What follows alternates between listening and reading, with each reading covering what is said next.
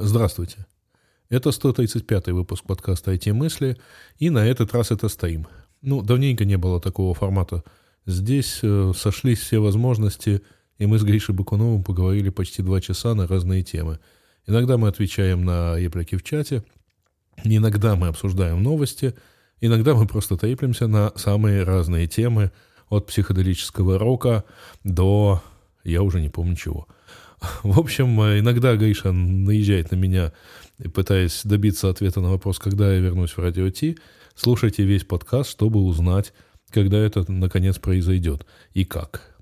Когда я говорю о том, что ссылки в описании этого видео, это вполне справедливо и для аудиоподкаста. В описании подкаста, если вы посмотрите на него э, в части, например, подкаст приемника, вот откройте, посмотрите на описание подкаста, и там будет написание именно этого выпуска, там будут все необходимые реквизиты – так что присоединяйтесь к нашей помощи силам обороны Украины, все будет хорошо. Я проверял, это именно так и работает.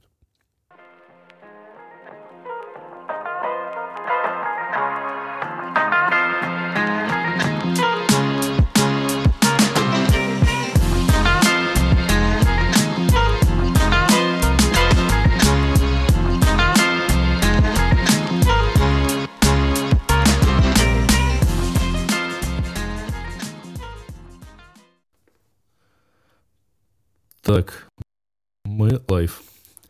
Всем привет. Да, привет. Вы нас наверняка слышите, потому что не слышать вас не, нельзя. Нас, вас, нас? всех нельзя. Вас. Пишут, что пошла жара. Ну, то есть нас, наверное, видно и слышно. А мне, кстати, я под кондиционером сижу, у меня не жара. Мне прям комфортно. Я выключил кондиционер, извините. Я, знаешь, я, знаешь, какой-то момент, вот это интересно, кстати, я в какой-то момент сел и э, подумал, что мне важнее, личный комфорт во время записи или страдания людей, которые будут на, на грани слышимости где-то там, типа, слышать чуть-чуть шипение кондиционера. И я решил пожертвовать вами, простите, потому что, ну, мне, типа, важно быть комфортным в тонусе и все дела, а вот это повышение температуры, фу. Не, а, не, я свой кондиционер выключил, но он работал весь день, так что здесь комфортные там 24 градуса. На следующие 24 а, минуты, да. Да, не, не, ну, слушай, уже темно, уже ночь, э, уже и так не нагреется. Просто я же под крышей здесь, поэтому здесь без кондиционера нельзя. Ну, посмотрим, посмотрим. Вот. Поэтому, да, вот спасибо ребятам из компании iStream, которые сделали такую чудесную штуку, что нас здесь видно, слышно, и не надо, как в предыдущих версиях, судорожно проверять, что я забыл, отжать, нажать и вообще что, что там меня, происходит. Меня терзают смутные сомнения. Они тебя заносят, что ли? А, нет, они даже с меня денег берут. Блин, вот это обидно. Знаешь, каждый раз я бы тут в какой-то момент э, э, украинцам и россиянам рекомендовал посмотреть на э, то, что в Телеграме есть, знаешь, это собачка Wallet. Бот, в котором кошелек ага. и пир-ту-пир торговля сколько обвинений в том, что мне эти чуваки из воли это заплатили, я просто не представляю. Блин, если бы мне платили, заплатили за каждое подозрение хотя бы баксов по 5, мне кажется, что я бы себе новый MacBook купил уже. Но, к сожалению, никто ничего не платит. Обидно, обидно. Э, мне вспоминается старая острота, говорит, если бы каждый раз, когда мне это говорили, я бы брал по доллару, у меня бы сейчас было 7 долларов 50 центов. А, Тут э, спрашивают, что у тебя за уши. По-моему, обычные уши. Нормальные такие, знаешь. Ушная раковина внешне нормальная. К сожалению, вы такие не повторите, потому что это ну, редкие уши, их уже не выпускают. Ага. А марка? А марка эта слишком известна для того, чтобы ее называть. Ну, я надеюсь, что не Fender. Нет, нет. Это Фио. Понятно. Ну, вообще, да, удобная штука, в отличие от, от моих, которые все-таки летом особенно тепловаты. Вот. А, поэтому, да, да, да. А, а, ты знаешь, у меня, как обычно, есть темы. Так, давай. Это неожиданно, но всякий раз, когда мы договариваемся поговорить о чем угодно, у меня всегда есть э, темы, которые... Это... Я, кстати, думал про вот такую систему персонального мониторинга. Но вот они, конечно, наверное, удобны что вот, особенно, когда это все воткнуто вот тут рядом в микрофон. Блин, я не знаю, я не могу. Я, я настолько привык к своему сетапу, что у меня сейчас черт что происходит с микрофоном, он иногда на секунду по непонятной причине перезагружается до сих пор. Ага. И я не понимаю, что буду делать, когда у меня этот микрофон кончится. Ну как что, я тебе вчера кинул ссылку. Понимаешь, ты кинул ссылку на э, китайскую копию, а копия автоматически означает, что оно не лучше оригинала. А хочется же какой-то следующий шаг вперед. А. Ну, там, чуть-чуть хотя бы. Понятно, да. Я вчера э, Гаиша кинул замечательную э, ссылочку. Компания называется, э, микрофон называется Relacard PM2. Внешне вы его без логотипа вообще не отличите от э, вот Гаиша на MV7 э, шоровский. Вот. И во всех остальных функциях вы не отличите. Вот, а вот когда запустите глючную бета-версию софта для Windows, вот тогда вы поймете, что это не Shure.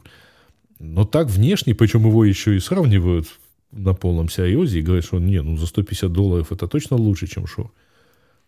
Слушай, ты знаешь, э, вообще вот высшим пилотажем было бы, если бы он, он еще и прошивки от Шура поддерживал, то есть просто скопировать а, и, настолько, и софт еще. Конечно, да. чтобы шуровский софт тоже работал. И было бы чудесно просто. Но я боюсь, что тогда э, Шур бы их почту уничтожил. Несмотря на всю их китайскую, так сказать, весь их китайский подход. Да. А, слушай, а мы же, как обычно, да, это вот, мы не будем стесняться и будем вам напоминать, что здесь все сидят не просто так, а вот со смыслом. А, и мы э, всегда хотим помогать. У меня, кстати, сегодня подвалила целая куча картинок, на тему того, как вот все то, что мы купили э, ребятам на фронт, им там помогает. Вот, поэтому я пока выведу сюда вот QR-код, и вы его попробуйте посканировать там и перевести все, что вы хотите, потому что сегодня у нас ребята получили дрон – не знаю, где они сейчас, э, и не буду говорить, значит, ну вот... Если бы знал, не должен был бы говорить, ты что? Не, ну мы типа вот как-то там какое-то обозначение можем сказать, но в данном случае реально не знаем, а вот. Но просто ребята научились э, не то чтобы прошивать, а по крайней мере анонимизир... А, анонимизир...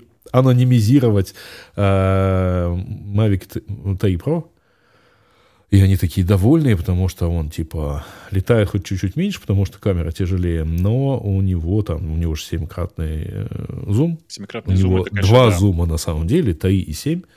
И это, по-моему, очень хорошо для использования, так сказать, в военных целях. А, кроме этого, мне сегодня прислали, ты не поверишь, что. Mm. Значит, мы тут э, месяц назад купили в одну, так сказать, очень, а, очень ПВОшную бригаду Э, купили э, микротик. Но не просто так, а Cloud Core. Что такое Cloud Core? А, Пошел гуглить. 10 SVP портов, все, все 10 гигабитные, вот, э, VPN и все прочее. Ну, короче, там что-то под, под 3000 долларов. А, такой рековый роутер. Зачем? Знаешь ли, мне все прислали, показали. Значит, не, в смысле, 333 он... клиента, все по VPN, ну, то есть все А, он не в нуле стоит, он не в нуле стоит. Не-не-не, он стоит в штабе, он примерно один на бригаду. Я себе представил такой на фронте. Не, ну, в принципе, можно впереди автомобиля закрепить, потому что он выглядит как, как э, плита э, того самого, ну, брони.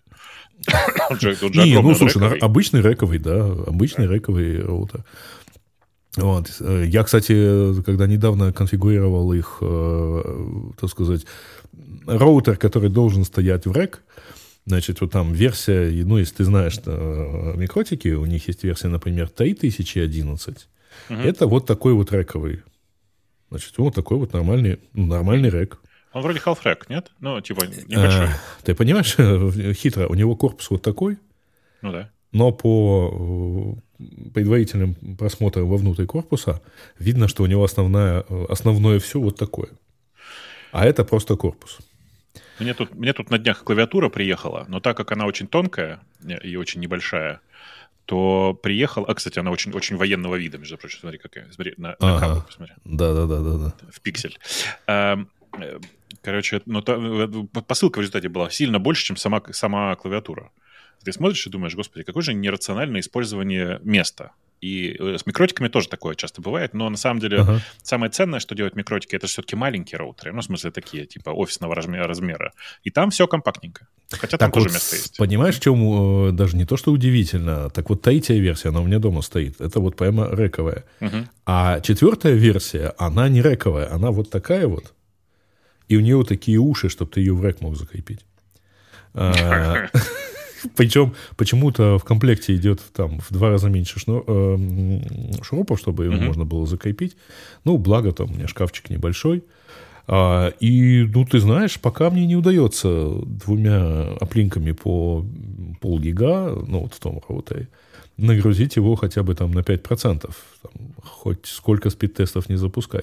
А у тебя дома домашнего сервера нет, да? У меня, э, нет, у меня вообще есть. Я тебе даже, по-моему, показывал. Ты знаешь же, да? Нет, в смысле, у тебя просто он, кажется, такой, ну, типа тоже рековый, да? В смысле, одноюнитовый. О, ты кого имеешь в виду? Сервер. Э, сервер как роутер или сервер как сервер? Сервер как сервер. Ну, сервер как сервер, у меня они два, они сейчас выключены, потому что я решил электричество не жечь ими. Ну, там ничего почти не делается. Плюс нас, вот, плюс свечи, ну, это все вот в серверном шкафу. Я просто спрашиваю, потому что у Микротика же есть совершенно чудесные, у них есть PCI-ные карты, которые mm-hmm. втыкаются в компьютер и которые выполняют функцию роутера. И это просто офигенно, потому что у тебя, э, ну, ты можешь получить столько мощности, сколько захочешь в принципе. То есть хочешь ты делать VPN, ну, гоняй его на основном этом самом, на основной железке, а э, у тебя на, эм, на PCI будут только, только пакеты приниматься, отправляться. То есть ты можешь, в принципе, сделать все, что захочешь. Я сейчас попробую э, понять, могу ли я показать. Э, а, он, к сожалению, вкладкой. Нет, нам надо окно. Вот. Вот. Э, сейчас мы попробуем его э, вывести. Вот так вот выглядит наш вот этот Cloud Core роутер. Вот. А вот, а вот так вот, если я сейчас опять-таки найду, как это дело вывести. Ага. Э, вот так вот выглядит Э, его список интерфейсов. Тоже очень интересная штука. Ну, не сказать, что все хорошо видно, но, но там вот очень внизу, оригинально сделано. В, да, но это фотография. Это, я, может быть, у них отрублена возможность скриншотов. Но, короче, вот там видно, что список интерфейсов э, имеет 333 айтема э, в списке. Вот. Угу. Так что, что как бы подсказывает, что нагрузка у него ничего. Но почему у них некоторые интерфейсы начинаются со слова «чемодан», то, ну, в общем, нам, нам-то что удивляться, говоришь, как ты понимаешь, да? Да. Так сказать, бульки, мульки, да. бульбы и кто еще, да? И, да, слушай, и, и ну, прочий CloudKill. Да, конечно, конечно. Слушай, а ты видел у них, э, кроме вот этих э, старых рековых моделей, есть же чудесно, я почему удивился, что вы покупали рековую, потому что у них есть э, серия, которая называется RB 5009, и, и это, э, как они утверждают, heavy-duty версия, знаешь, короче, они такие с... Э, оно как бы даже выглядит так, что прям видно, что сделали для военных. Uh, RB 5009, я не помню его внешне. Вот. Он просто, он, вот в, в том-то и дело, ты на внешне на него а, да, да, да, да, да, вижу, вижу, вижу, как он красиво выглядит. И сейчас я его, а, ну, собственно, вы можете, ребята, его, конечно, посмотрите сами. Ну, можете его загуглить, но мне кажется, интереснее просто показать. И он реально выглядит, как будто бы это милитари устройство такое. Оно не, не очень большое. Да, жестокое, я бы да. сказал. Вот э, э, выглядит и... оно... Куда ты меня Давай, пока ты, пока ты подключаешь. Мне а, особенно нравится, что у них... Э, а, вот все... сайт Микротика, где он ну, там виден. просто. Ха, хорошо бы сказать. Command плюс нажми. Так это Command плюс. А, я понял, сейчас я его. Не в той вкладке, я думаю, ты нажимаешь Command плюс. Вот, вот что-то такое. Блин, мне кажется, ты сейчас, сейчас тебе дам более правильную ссылку, мне кажется, у меня тут... Не, ну я просто ткнул вот это вот в микротик. Да, ну он выглядит красиво. Да. Сейчас, сейчас тебе дам картинку. Прямо, Но самое прикольное, что... что, если я правильно понимаю, вот это half-rack. Это half-rack, конечно, конечно, да. конечно. Не, шарить скрин я не хочу. Это source вот. я тоже не хочу, я тебе просто картинку даже так сделать, да. Вот есть правильная картинка из их маркетинговых картиночек. На нее смотришь и думаешь, вот то как бы вот эта вещь. Вот прямо то, что надо. Вот. А, и отдельно просто подчеркивается, что у них на каждый Ethernet-выход есть POE, в смысле, что ты можешь вообще, в принципе, ничего не придумывать, и все свои железки прям по Ethernet подключать. И это, конечно, прям смотришь и думаешь, вот я такое хочу, вот такое. Знаешь, вот если я себя как, какой-то момент буду строить дачу, не дом загородный, а вот именно такую, типа сторожечку лесную. Вот это то, что надо. Не, вот, конечно, поя на всех, э, но тут же, я так понимаю, есть ограничения по мощности все равно. То есть, По мощности чего? Э, по мощности поя. Ну, ну, как бы да, 57 вольт на всех. Не, 57 вольт э, это все-таки не мощность. Это А. выходной... Как это? Ну, типа, это не мощность, но Э, это не мощность, да. у Но POE ограничено же потребление каждого девайса. Блин, надо тоже было, со ль- надо было тоже со льдом налить. У меня, правда, Ну, чай. что ж. А, не получилось бы. Получилось бы, у меня чай холодный бывает. В общем, А, короче, э, да. железка просто кла- классная даже выглядит сама по себе. И при то- это при том, что я вообще не фанат микротиков. В смысле, я каждый раз вспоминаю, что это э, железка для суровых, э, как это сказать, норвежских мужчин, у которых... Хотя э, они латвийские, да. ну, это я, в смысле, для викингов это железка. да. Э, Потому что там шаг влево, шаг вправо, это же как известно, попытка, попытка улететь и заново переконфигурировать все. Это кроме того, что там в какой-то момент, как вы помните, что-то утекало. В общем, я, конечно, осторожно отношусь к, э, к микротикам. Э, К тем, кто, у кого не получается донатить на Монобанк, вы, ребят, скорее всего, находитесь за, не в Украине э, и вообще сильно как-то там. Но вот вам тогда донейт на э, PayPal. Я, правда, не уверен, что у вас и там получится. Поэтому идите, пожалуйста, в описание на э, YouTube. А В описании есть масса ссылок, э, включая э, e-mail на PayPal, э, включая и включая массу крипты. Включая крипту, что самое важное, на самом Да. деле. Поэтому вот там внизу есть действительно крипта. Пожалуйста, ну, как бы пользуйтесь. Пользуйтесь этим делом.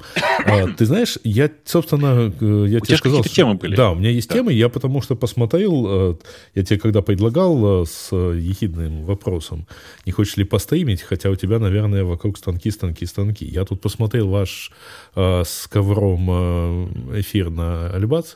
Ага. Вот. Конечно, Лева прекрасен с этим ковром. Я не знаю, как- кто придумал это впервые, но теперь, понятно, без ковра у Лева Не-не, не ну тот. он и придумал. Как кто? Ну, мало ли, По-моему, это вдруг, гениально. может, просто сел вот, вот так вот. Слушай, ну в первый раз он, когда, когда сел с этим ковром, это было в точке, я прям помню. Ну да, и э, там просто столько было сообщений вида о том, что ковер прекра- прекрасен, что, мне кажется, теперь уже просто невозможно отказаться от ковра. Ты э, тоже вспомнил э, старую, старый мем про холодильник. Э, Будем изводить этим э, неизвестным молодежным мемом, э, пока, пока нам не надоест, и мы не расскажем. У меня, знаешь, у меня по этому поводу есть две истории. Значит, история первая. Прости, что я опять же отвлекаю тебя от темы, но Ничего, ничего. значит, история, история первая. Сегодня общался в чате с одним очень неплохим CTO очень интересного стартапа. Кстати, реально делают ребята очень интересную тему в игровой индустрии. А, И он мне в какой-то момент написал, что за неимением дворник, э, за не- за неимением горничной используют бабушку. Я был крайне Э. возмущен вообще. Как бы это, как можно не знать настолько классического мема о том, что за неимением горничной используют дворника? Причем э, не, как бы не все помнят, но там в оригинале было так. Пришел встретить барышню, ба- барыню, барыня не оказалась, не оказалась, использовал горничную. А что, если бы горничная не оказалась, пришлось бы использовать дворника, да. Так вот, э, настолько этому удивился, и тут же у меня всплыла история, прям, я точно помню этот момент, когда я почувствовал, что как бы, э, а Яндекс стал другой. Вот прям, а Яндекс стал другой. Знаешь, когда это было? Это когда один, эм, ну, чтобы фамилии не называть, да, один высокопоставленный американец, который приехал для того, чтобы стать высокопоставленным индексоидом, в ходе разговора сказал, что от 20 старушек рубль. 20. Да. Я бы даже переспросил, ну, потом, может, человек... И в этот момент я Да. понял, что в Яндекс пришел на, на C-level э, чувак, который не знает классики. А в это же время, напомню, висел плакат «Мы работаем на Льва Толстого». Значит, для тех, кто не помнит, э, старуха-процентщица все-таки стоила 20 копеек. Поэтому 20 старушек по, по- по 20 – это все-таки существенно больше, чем рубль. И тут два вопроса. Либо математика, с математикой плохо, либо с классической литературой. Вот. Ну, и как бы, видишь, э, на самом деле, все это, наверное, у меня воспоминание вс- всплыло еще в связи с тем, что, конечно, да, и э, так и оказалось, что все-таки как бы не то. Получился другой Яндекс. Ну, ничего плохого в этом, конечно, нет, но, но сам факт вот этого вспоминания цитат каких-то, какого-то культурного кода о том, что старуха-процентщица стоит 20 копеек, э, ну, в смысле, что и с нее можно было забрать только 20 копеек в результате. Э, все да. это в целом как-то, ну, типа, оставило какое-то странное воспоминание. Да, а я, кстати, это, чтобы не убегать далеко пока в темы, сейчас я к, те, я к темам вернусь, но я хочу добить э, рассказ про всякие донаты, а, потому что мы, э, я сказал, что там ребята Mavic Type Pro получили и нам научились с ним летать, так, чтобы это было безопасно. Вот еще у нас там микротик. А еще мы купили такую интересную штуку, вот это последнее приобретение, оно сейчас доехало, ребята пока не поделились э, как бы снимками использования, но можно посмотреть. Это, короче, вот такая вот насадка, короче, это называется так, тепловизионная насадка на прибор ночного видения. И это, э, ну так прямо очень крутая штука, потому что вот тут вот видно, э, как это все делается, э, как это выглядит с, например, вот прибор ночного видения, а вот прибор ночного видения с тепловизором фактически. То есть вы видите не просто контуры, но вы видите, где среди этих контуров еще есть Эм, ну, там, ну, теплое существо. Все-таки это рекламное изображение, и а. в реальности, конечно, не настолько четко, но, конечно, разница с тепловизором и без чудовищная. Ну, вот мы не уверены, что нам доедут картинки, так сказать, из реального использования, вряд ли надо, так сказать, сильно ребят нагружать, но вот эта штука э, вчера поехала, доехала до получателя, и, в общем, прямо будет им я надеюсь, сильно полезно. Посмотрите на Ютубе. Есть на Ютубе примеры того, как работает тепловизор в реальной жизни. И это все равно, несмотря на то, что это не настолько четкая картинка, это все равно очень сильно впечатляет. Она не настолько четкая, потому что, напоминаю, прогрев человека в одежде, он неравномерный, и человек не везде аж 36 и выше градусов. Ну, да. А уж одежда тем более. Это с одной стороны. А с другой стороны, часть э, как бы корпуса может быть заслонена другими объектами и так далее, и поэтому бывает, что там просто, просто ты видишь световое теплое пятно.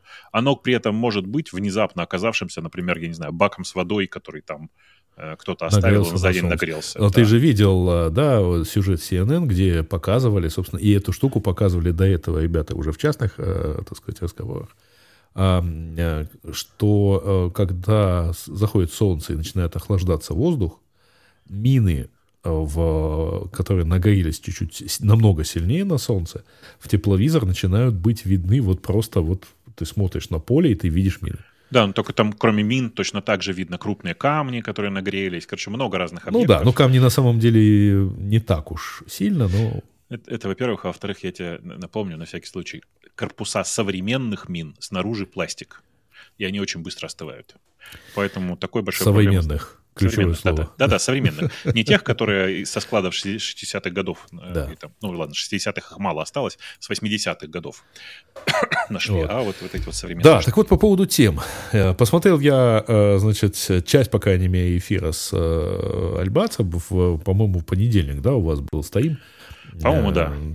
Потому что я, по-моему, во вторник это смотрел, значит, и вот в стоиме, собственно, Евгения Альбац пригласила поговорить о том, как Яндекс может быть использован для слежки за людьми, как он используется, вернее, для слежки за людьми, и, соответственно, там были там Лева, Гершензон и Таи, и э, я просто в какой-то момент понял интересную штуку. Я не знаю, насколько тебе она была тогда свойственна. Я просто вспомнил, что, ну да, э, там, собирание большого количества данных о пользователях лет 15 назад, ну, хорошо, 12, а оно же вызывало, оно же просто все было с крайне позитивным энтузиазмом.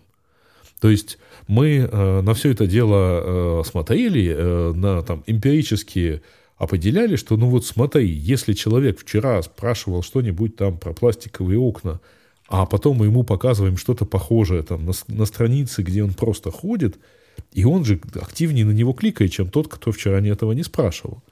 А потом у нас возникало, значит, что не, ну правда, Здорово же получается. Я, я живо помню, по-моему, мы с тобой, помнишь, когда мы делали типа попытки сделать внутренний а, подкаст в Яндексе, а, мы с тобой обсуждали исследования, когда попробовали пересечь статистику а, значит, крипты, и я уж не знаю, только крипта, э, крипта на самом деле, это такая большая база данных внутри Яндекса, большая база Да-да. поведенческих профилей внутри Яндекса. Это не, не крипта. Это не крипта, э, а в- крипта. которая, кстати говоря, находится вот в дескрипшенах, где вы можете, в дескрипшене этого видео, и вы можете там что-нибудь Да-да. э, задонатить. Это э, крипто, это... Хотя там тоже подразумевалось, что оно зашифровано, но это из разряда, э, если вы играли в Assassin's Creed или просто были в современной церкви, то там есть крипто, это вот такая самая старая часть церкви. Это хранилище. Храни- ну, э, это скорее даже там самое, самое древнее кладбище под э, это, склеп, вот что-то такое. Но тем не менее. Да, так вот, э, я просто помню этот восторг, когда э, пересекли данные вот, пользовательских профилей с э, социологическим исследованием и обнаружили, что по запросам людей можно понять, что они не смотрят телевизор. И это же классно, потому что, не потому что, так сказать, важно знать, что они не смотрят телевизор, потому что люди, которые не смотрят современный телевизор, они, например, не, не ищут в поиске что-либо относящееся к сериалам, вот с тем сериалам, которые идут в эфирном ТВ. То есть понятно, что они, извините, вот этот сериал могут искать, продолжать дальше, да, вот я вот показываю на себе. Вот. А, значит, какой сериал правильно искать, даже если вы не смотрите телевизор. Но, э, значит, они действительно не ищут там, например, каких-нибудь так папиных дочек, или как они там назывались, вот, дочек. и, и, и так далее. И это же имело простой и достаточно такой, во-первых, понятный и приятный результат. Ты можешь пойти к рекламодателю, который выбрасывает кучу денег на телевизор, ск- ну, на телерекламу, и сказать ему, смотри, этой аудитории ты никогда не, не достанешь через телевизор. А у нас она есть, давай мы тебе продадим рекламу. И это был такой... Я говорю про то, что это, ну, в моем понимании, ну, это просто вот было замечательно. Ну, мы были молодые, и мы не думали про то, что а кто-то же идет в сыр... Что ты так киваешь так головой? Там мы и тогда уже не молодые были, но Но, тем не менее, ну, условно говоря, юные душой. Да, и... это мы и сейчас. Да, Так, и, спокойно. и мы, э, ну, действительно, это было прямо хорошо, круто, да, мы можем, а, так сказать, отследить, посмотреть вот это все, и все это для вящей пользы пользователю, потому что мы же ему показываем полезную ему рекламу, на которую он э, активнее реагирует. Мы ему не показываем фигню типа там, мы не включаем в перерыве футбольного матча рекламу женских прокладок. А, Хотя, казалось бы, так сказать, э, кто же их еще покупает в итоге, финансирует. А, извините, но у нас нет девушек в подкасте, так сказать, они нас не упрекут. Так вот, э, мы же вроде бы как пользу приносим в этом отношении. И всем польза, замечательно, и рекламодателю польза, и пользователю хорошо. А, И нам, то, собственно, неплохо. Вот. э, И, ну, а вот сейчас, э, собственно, наступила такая пора отрезвления. Причем не только, не только потому, что вот в определенных странах доступ к сырым данным вот этого всего, они там приводят, оно приводит к всяким нежелательным э, результатам. Сереж, на самом деле прикол же в том, что тогда, когда мы с тобой это обсуждали, это же много лет назад было, э, данные, которые хранились в крипте, как бы все заботились о том, чтобы они были как irreversible unpersonalized, типа не, невосстановимо деперсонализированы. Вплоть до того, что в базе данных хранились данные разных пользователей, которые были в рамках одной группы перемешаны. Э, Ну, как бы это специально задуманное э, средство для того, чтобы никто даже внутри не мог взять данные из скрипта и посмотреть, что же там на самом деле происходит. С тех пор утекло много воды, и то, то что сейчас компания, и, и не только Яндекс, это все потеряли. Слово утекло в данном контексте, конечно, очень интересно звучит. Да, да, да. Смотри, э, в- все компании крупные потеряли э, достаточную паранойю, которая раньше была у всех. Я прям знаю, что и в Гугле такая же история произошла, просто она произошла раньше, лет 12, наверное, назад. То есть, типа, эм, как бы люди, которые делают подобные сервисы, а, а, ну, как бы они были всегда. Тут кто-то у тебя в комментариях писал, что, что, что там, какую там бигдату можно было 12 лет назад насобирать. Ой, ребят, вы не представляете. Ничего не поменялось. Так вот, э, и уже тогда люди были с достаточной паранойей для того, чтобы избегать хранения персональных данных и их деперсонализировали по максимуму. Я чаще всего привожу один и тот же пример, я его, по во всех эфирах говорил, про то, что данные навигатора, мне кажется, они до сих пор такие, могу ошибаться, на самом деле хочу верить, что они до сих пор такие. Э, как у Гугла сложены данные по поводу того, как ты двигаешься по маршруту? Они буквально сохраняют каждую, да, раз в какое-то время они, э, гугловские карты опрашивают твое, твою геолокацию и скорость твоего движения, и дальше они тебе э, ну, типа, сохраняют это дело в базе данных. У Яндекса с самого начала было сделано так. Хранился только вектор скорости. Типа геолокация, вектор скорости, при этом это просто единая база, в ней нет идентификатора твоего устройства вообще. Угу. Сделано это было целенаправленно, повторюсь еще раз, для того, чтобы нельзя было никого отследить. И сделали так ровно после того, как вот это была, случилась вот эта история с кортежем президента, когда всем, всем как бы было поня- стало понятно, что раз уж президента отследить можно, значит, все, точно, надо такой ерундой не заниматься, давайте выкидывать данные. Э, я думаю, что с тех пор прошло лет 7, наверное, 8, прежде чем какие-то данные... Это было сколько? Больше 10 лет назад? Ну, примерно 10. Э, прошло 7-8 лет как бы между вот этим моментом и началом сбора более персонализированных данных. И в крипте сейчас, судя по, по коду, который утек, потому что я в него давно в него не заглядывал, а тут я посмотрел, и как бы стало понятно.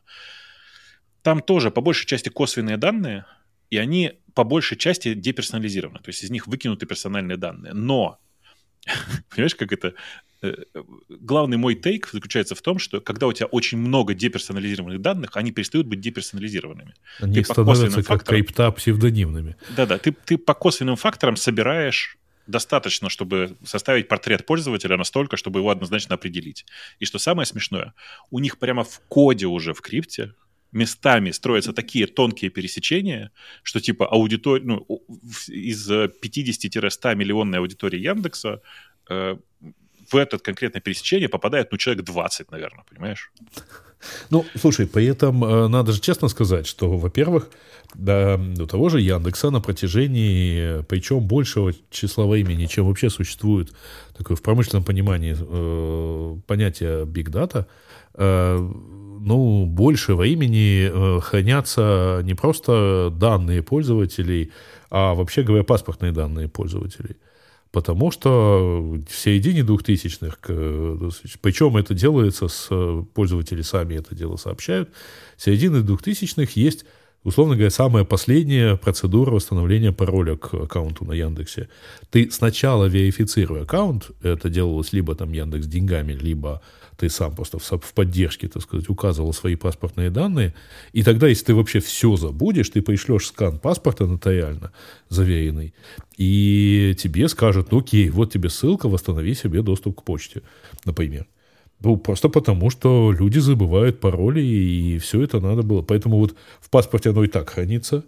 Это раз. А, конечно, когда компания вышла активно в офлайн и начала, так сказать, подавать машины по конкретным адресам и доставлять еду, то, в общем, и понятно, что, конечно же, если вы можете зайти в ту самую, помнишь, железную комнату и посмотреть на сырые данные, так сказать, то какая разница, что оно, как оно хранится дальше в, в этом всем. Не факт, что оно все используется в реал-тайме, вот, но просто пускай оно будет, а там найдут за что использовать.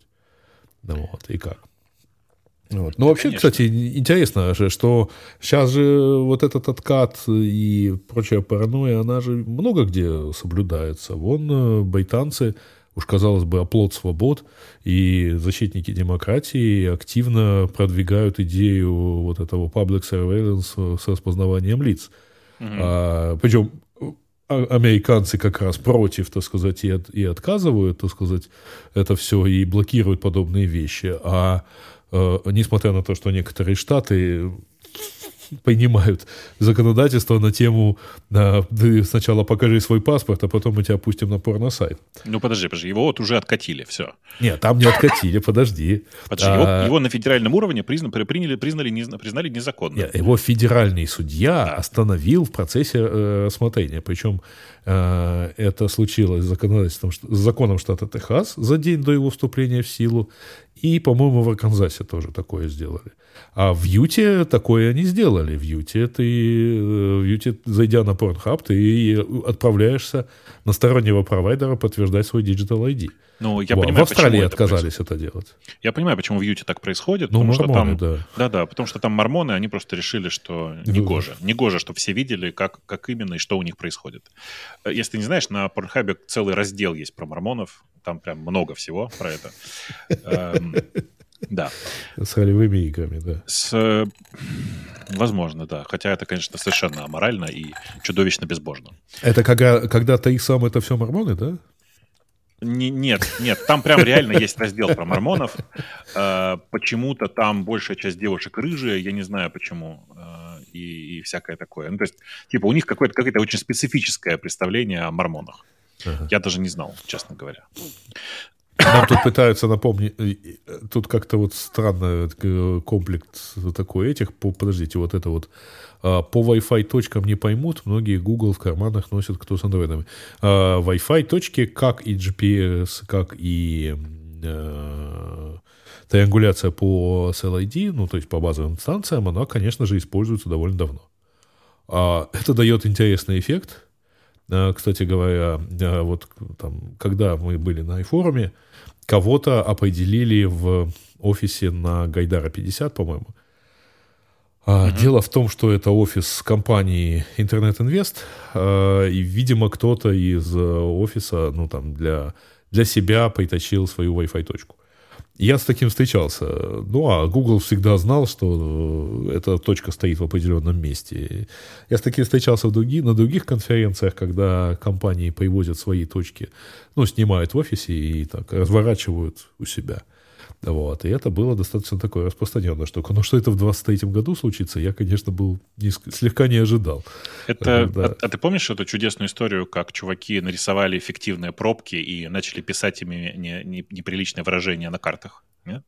А я помню, как люди делали... Э, подожди, ты, это не история с Э, с тележкой с 50 тележками. Да, да. Тележка, только там их было больше, чем 50. Тележка была присоединена к велосипеду, и человек медленно-медленно двигаясь рисовал как бы, пробками неприличные слова на улицах, если я неправильно правильно помню, Вены. Э, то есть прям, прям хорошо было, да. Слушай, а ты в комментарии смотришь, в смысле, в эти... А, я смотрю. Здесь что-то рассказал нам Сноуден э, уже, как это происходит в США. А что именно происходит в США? Верификация или распознавание? Вот это я не Распознавание понял. там у Сноудена ничего такого не вот. было. Это, во-первых. Э, Во-вторых, Сноуден, все, что нам рассказал, это все было уже слишком давно. Считайте, что все это уже давным-давно Он же с 2013 года в Шереметьево живет, да, или жил? Ну, не в Шереметьево, но где-то там, да. Это... Не в Шереметьево, кажется. В Шереметьево. Не-не, в смысле, сначала в Шереметьево. По, а Прилетал он в Шереметьево, да. да. Я причем недавно почему это вспомнил в сериале Newsroom, который я, как полагается мне, это сказать, э, кинофобу, э, смотрел где-то с опозданием, по-моему, лет на пять. Вот. Ну, я Мэдмен так смотрел, mm-hmm. знаешь ли, через полгода после окончания сериала начал смотреть его. А вот только вот Succession э, смотрел прямо вот вровень, и Биллион смотрел прямо одновременно. Ну, короче, в сериале Newsroom Э, в третьем сезоне, если не ошибаюсь, они оказываются вот это э, пытаются лететь в самолете, где вроде бы должен был улетать на Кубу Сноуден. Вот. Но не улетел. Тут в, ча- в чате предполагают, что он в Ростове вместе с Януковичем. Ну, возможно, да. Почему нет? А Нет, какие в Ростове, сексистские в шутки у нас были, прости? А, а это когда я предположил, шут... что мужчины покупают э, прокладки. А, а, видимо, они, да. Ну, а... если что, нет, алдам нельзя просто пропускать сексистские, прости, просыпать, э, фу, блин, прощать сексистские шутки. Не прощайте, нет. Ага. да. Что там можно было собрать 12 лет назад? Это ты, это ты прочитал, да? Биг дата еще не накопилось. Да-да-да. Да, да дофига можно было собрать. Хотя я помню, конечно, когда это была первая конференция Яндекса про маркетинг, 2012, кажется, год, э, мы э, и ребята выкатили такую вот игрушку, вы заходили на определенную страничку, а вам по истории вашего браузера, ну, точнее, вам по кукам, которые имелись в вашем конкретном браузере, говорили, вы нам на 66% домохозяйства, домохозяйка. Вот. Mm-hmm. Ну и там дальше была такая разнообразная штука, причем ребята это, по-моему, даже печатали как-то в виде наклейки сразу и отдавали тебе. Так и есть. Вот. Я для пробы зашел, было очень, конечно, прикольно, потому что с домашнего компьютера, она была потом открыта еще, а с домашнего компьютера мне показывало, что вы на 66% кулинар, а, потому что я из дому часто искал рецепты, видимо, поэтому. А на ноутбуке, что я на 66% путешественник. Ну, естественно, да, я с ноутбуком обычно ездил вот куда-то так. Вот, но это на самом деле что, нормально. А, так, э, сейчас, сейчас. Давайте, давайте щось про Твиттер. А что про Твиттер? Вот. Я не знаю, что про Твиттер. Во-первых, Твиттера нет. Вот. Мне, конечно, там пошутили в, в комментариях к последнему выпуску про Твиттер. Сказали, что а теперь будет про X. Типа, ну, я честно сдерживаюсь и даже в канал почти ничего не пишу про Твиттер. Про Твиттер, про X, про Маска. Ну, ну что, на самом деле. Я не знаю, я, я не понимаю, что там про него говорить сейчас. В смысле, мне кажется, что он живой, в смысле, в нем, люди в него пишут. Да, он а... живее, чем Трец. Извините. Безусловно. Но безусловно. он, э, ну, на самом деле, в нем ничего не меняется с точки зрения продукта. То есть он просто, вот это социальная сеть. Берем и пользуемся. Вот. И ничего. Про морские дроны, которые отрубил Маск, я ничего сказать не могу. Я к этим дронам не имел никакого отношения. Вот, поэтому я не знаю, что он там. Наверное, раз Айзексон про это пишет, а, причем надо понимать, что Айзексон прям серьезно подходит к написанию э, биографии. Сейчас выходит... Просто сегодня пошла новость про то, что э, э, значит, вот фрагмент из книги говорит о том, что вот он, там, Маск отрубил да, сигнал в районе Крыма, из-за чего дроны, которые первыми шли, так сказать, в сторону э, Крыма, потеряли управление и выбросились, ну, были выброшены на берег. А, ну, что сказать? Ну, вот, если ты сам, даже если ты самый богатый человек, это не значит, что ты самый умный, и не значит, что ты не мудак. Ну, вот и все. Слушай, а у меня вот каждый раз один и тот же вопрос. Вот когда мы про дроны в любые говорим, но почему никто в дронах не, э, как бы не, не, не, не предусматривает потери коннективити или там, не знаю, потерю сигнала GPS и всякие подобные штуки? Ведь кажется же очевидным, да, что должна быть программа действий на случай, если у тебя теряется связь. Не, подожди. А, конечно, есть. В бытовых дронах такое есть. Ты в бытовых есть, знаешь, а в военных да. почему-то нет. Понимаешь? Я думаю, что э, военных э, просто, ну, ты же понимаешь, что если, э, что даже вот все эти бытовые дроны используются в, в так называемом спорт-режиме, чтобы он не мешал собака, так сказать, своими технологиями э, залетать там туда, куда летать ну, в нормальном состоянии не надо. Вот. Но я думаю, что это просто довольно дорого, вот все эти вещи прорисовывать и прописывать. Не-не-не, подожди, ты меня я не имею в виду, там, программу про, про возвращение. Ну, по факту, если ты потерял GPS, сигнал GPS, и ты не можешь, так сказать, понять, ты потерял сигнал там с connectivity, тебе все равно нужны какие-то данные, э, сенсоры какие-то, чтобы ориентироваться в пространстве. Тебе нужна инерциалка. Это ну, да, просто конечно. еще одна система. Подожди, не, ну это, это супер, супер легкая, супер, особенно для морских дронов, это супер легкая, супер простая штука.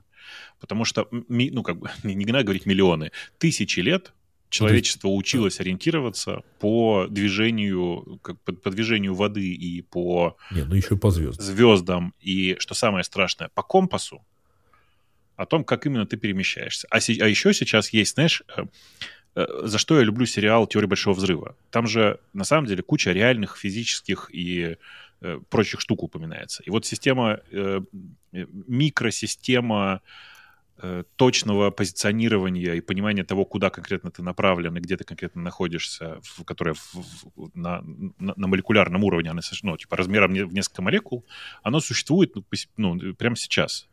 И там не обязательно должен быть GPS. Это штука, которая как гироскоп. Она вот четко указывает тебе направление.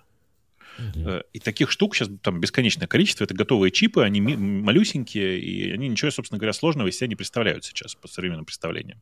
И уж точно на, мягко говоря, недешевый дрон поставить такое было можно. Так же, как датчик высоты, э, а напомню на всякий случай, куча дронов, в принципе, они падают вследствие включения так называемых средств радиоэлектронной борьбы. Это когда на них просто посылается такой, ну, как бы направлен уз, узким лучом такой набор ну, радио. Им э, сигналов. забивают да. все возможные э, волны, которые, по которым они могут получать, по которых работают их сенсоры. То есть Ровно могут, так. Да. Ровно так. Так вот, mm-hmm. количество систем, Пишут, которые сейчас... А точно надо дрону Камикадзе возвращаться на место старта? Да. Вот. Это, кстати говоря, по-моему, в России сейчас начинают выпуск, ну, начинают разработку новых дронов Камикадзе под названием «Бумеранг». Да-да, я отдельно посмеялся над названием, это, конечно, надо было додуматься, да. Вот. Короче, э, я не знаю, мне кажется, что там везде, во, во всех этих штуках недостаточно простых технологий, которые давно уже применяются. Кажется, что военные ребята мало про это думают, потому что их задача доставить ну, дрон, дрон Камикадзе до, до цели, а то, что может что-то пойти не так, они не, не особо учитывают. Мне так кажется. По крайней мере, из того, что я видел за последние Те, там, два Тебе года. не кажется, что это та же тема, которую мы обсуждали по поводу данных э, и возможности слежки? Да, конечно, это одна и та же тема. Ну, то есть просто это даже не, не в том, чтобы паранойя, но а, это, э, извините, ребята, так сказать, сексизм уже был, это будет эйджизм. А, у меня такое ощущение, что это просто характерное вот э, какое-то характерное место э, или характерное настроение э, более молодого поколения. Вот, то есть э, а, они не строят, что может, ну, они не думают, что может пойти не так. Как в свое время замечательный человек Людвиг Быстановский значит, рассказывал, что главный вопрос, который он всегда задавал, это где здесь может быть жопа? Вот. Что может пойти не так? Вот как нашел, ну вот более-менее может быть спокойно. Вот, а, и, у меня просто еще какой-то опыт есть работы в качестве ментора в нескольких, так сказать, э, причем больших э, всяких заведениях, которые активно это дело поощряли. И поэтому эта привычка как-то выработана. Вот сразу пытаться найти такое место, где сразу тебе будет больно. Это всегда, теперь это называется модно. Вы обесцениваете нашу работу. Вот. А, да. Вот, вы пытаетесь, ну, то есть, зачем так сразу? Ну, то есть, вот, ну, зачем? Ну, потому что, ребята, вы через, э, условно говоря, три недели там или три месяца пойдете, скажете, он не, полу- не получилось, но не сделайте выводы о том, что вам же, в общем, про это так говорили, и, может быть, все-таки были какие-то резоны. Вот. Ну, в общем, вот здесь ровно та же самая, может быть, история, что как-то надо про это, может быть, думать. Пишут, что у нас дроны Камикадзе очень кустарная разработка, сейчас а, щупает, куда их развивать. Да нет, это на самом деле не очень кустарная разработка, и в любом случае э, есть такой принцип, который я несколько раз рассказывал. А, вообще говоря, вот в интеллектуальной деятельности сделать плохо стоит столько же, сколько сделать хорошо. То есть подумать хорошо стоит столько же, почти. Вот в каждый конкретный момент думания. Ну, это, конечно, не... Как это? Если не учитывать того факта, что чтобы научиться думать хорошо, надо долго, так сказать, а, думать плохо и вообще пройти какую-то э, стадию, так сказать, эволюционирования. Но, условно говоря, писать без ошибок, да, да, или решать уравнения без ошибок, это не дороже, чем решать уравнения с ошибками. Ну, по времени ты имеешь виду не дороже. Знаешь, я, я и думаю, по усилиям. Что... Ну, то да, есть... Э, окей. Э, я думаю, что тут часть вот ребят, которые говорят, что, что делается это кустарно, они частично правы, но не в том смысле, что кустарно, как вот ну, типа, в прямом смысле, а немножко в переносном. Дело в том, что Тепля. большая часть... А? Большая, большая часть работ делается э, волонтерами и энтузиастами. А, когда ты занимаешься чем-то из энтузиазма, последнее, что ты будешь делать, это тесты писать и корнер-кейсы покрывать. Потому что это скучно и неинтересно. А... Интересно решить основную задачу. Это, это называется не волонтерство, а активизм. Окей, есть, хорошо, знаешь, такая... Да. Не, не, просто есть такая очень интересное различие, потому что я когда, э, так сказать, в какой-то момент сказал, что, знаете, ребят, я вот не люблю работать с волонтерами, потому что они неуправляемые. Мне сказали, нет, это не волонтеры, это активисты. Просто они приходят работать для чего-то своего. А волонтеры, они как раз приходят делать ту работу, которую надо делать, э, а вот чего-то свое, оно у них где-то вдалеке, вот это внутренняя какая-то мотивация. Дроны на реактивной тяге есть. А, кстати говоря, самые старые дроны, вот эти Ту-141, это Тайжи, это дроны на реактивной тяге. Это фактически такая реактивная ракета-носитель. Вот. с крыльями. Вот. Пишут, что инерциалка штука не точная, а точная поставить дорого. Большое и тяжелое, точнее. Ну, наверное. Ну, смотри, опять-таки, на какой Дорого дрон. это правда. Дорого это правда. Слушай, у меня на самом деле другая тут мысль. Знаешь, я за последнее время там собирал несколько некоторую, там, несколько групп энтузиастов на разные волонтерские проекты. И, если честно, чем дальше, тем сложнее становится найти адекватных ребят, которые готовы что-то делать за бесплатно. В смысле, я не осуждаю тут никого, вообще совсем нет. Э, я думаю, что э, это вообще, ну, естественный процесс, да, что, что что-то, э, ну, сложно людям что-то делать за бесплатно. Потому что, ну, люди вообще хотят работать, а еще хотят заниматься своими какими-то развлекательными делами. Вообще люди хотят кушать. Да, конечно, конечно. Но просто, видишь, эм, я не знаю, как у тебя, у меня э, много, на самом деле, каких-то дел, которые я делаю не, не за деньги, но это, наверное, дело в том, что у меня деньги есть. Ну, и, и отсюда ну, другое отношение к происходящему. вот. Но в целом просто энтузиасты устали. Типа те, те энтузиасты, которые начинали делать дроны в, в, в начало войны, в начале войны и сейчас, это разные по уровню усталости энтузиасты. Вот. По уровню энтузиазма энтузиасты, можно так сказать. Ну да. И по подходу в том числе, да, действительно. Ну, конечно, конечно. К вопросу вот. об энтузиазме и к вопросу вообще о том, что все устали. Э, ну давай, рассказывай, что ты не приходишь в радиот. То есть ты вы, выждал 50 э, минут от начала, нет, чтобы нет. люди, желающие узнать этот замечательный вопрос или ответ... Нет, нет, у меня, я ничего не выжидал. Я ждал подходящего момента, а не времени. Подходящий момент — это про энтузиазм. Ага. Интересно как. А, это, а, может быть, э, лучше рассказать э, как-то сразу после истории про программиста? Не-не, ну, в смысле, ты можешь это рассказать в радиоте, но мне кажется, что часть людей сейчас сидит на стриме и ждет, пока ты уже расскажешь, что вообще. Э, что, часть, лю- часть людей, кстати, так, сейчас, сейчас ждем. Ждем, пока все, нас... кто хочет, чтобы ты ответил на этот вопрос, накидали донатов. Я считаю так. О, это интересно, кстати, да. Так я еще людей не шантажировал. Зарплату урезали, говорит. А Егор там отлично пишет. За деньги, да, да. За, волонтерить. Мы не делаем стримов, но за деньги, да. Ну, за деньги, да. Кстати, сегодня у сегодня или вчера у Сережи Кузнецова была замечательная запись, которая такая, она как не очень, как-то очень... Сережа так, Кузнецов это который? Это Аку-Аку? Э, который писатель. И рисователь. Про рисователя я не знаю. Окей, okay, ну ладно. Кузнецов. Это который «Семь лепестков». Ага, окей, да. Сережа Кузнецов, понял. Вот. У него есть как раз, вот как раз про фразу «а за деньги можно», что вот типа, э, фра... когда за деньги, э, деньги разрушают сакральность. Вот. Э, так, я не знаю, поймаю. Короче, люди, ходите, пожалуйста, в, если вы не знаете, куда задонатить, то ходите в description, то есть в описании этого видео на YouTube, Э, значит, вот там есть масса всяких этих а, сведений про то, как, как задонатить правильно, так сказать, и получить. А я не вижу, кстати говоря, ваших донатов, потому что у меня стоит режим не беспокоить, я же все-таки не хочу отвлекаться от вас, поэтому я так это аккуратненько смотрю, сейчас я посмотрю, какой эффект у нас есть. Ну, не как, какой-то эффект есть, короче. А, а, о, слушай, все равно, интересный вопрос у э, меня Руде, у Григория М... Это Шур. Шур, Шур МВ7, на самом деле. Какой микрофон посоветуете для начинающего подкастера? Помнишь, Я бы да, такой посоветовал. Помнишь старый вопрос? Ведь какой дистрибутив Linux посоветуете? Тот, который есть у вашего сисадмина. Потому что ему его настраивать. Значит, у меня Rode NT USB+, и я бы его с удовольствием посоветовал. Он недорогой, э, он хороший, потому что это большой динамический, большой конденсаторный микрофон.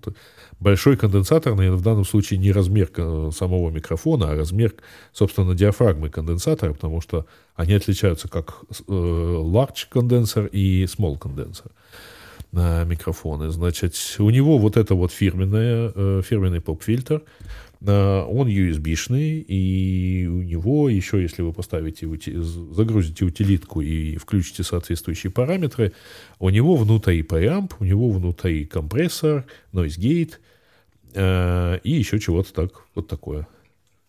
В общем, фактически, если вы видели наши все дифирамбы и слышали наши дифирамбы в отношении пульта под названием Roadcaster Pro – а, то вот это вот, этот микрофон, он представляет из себя этот пульт с микрофоном сразу.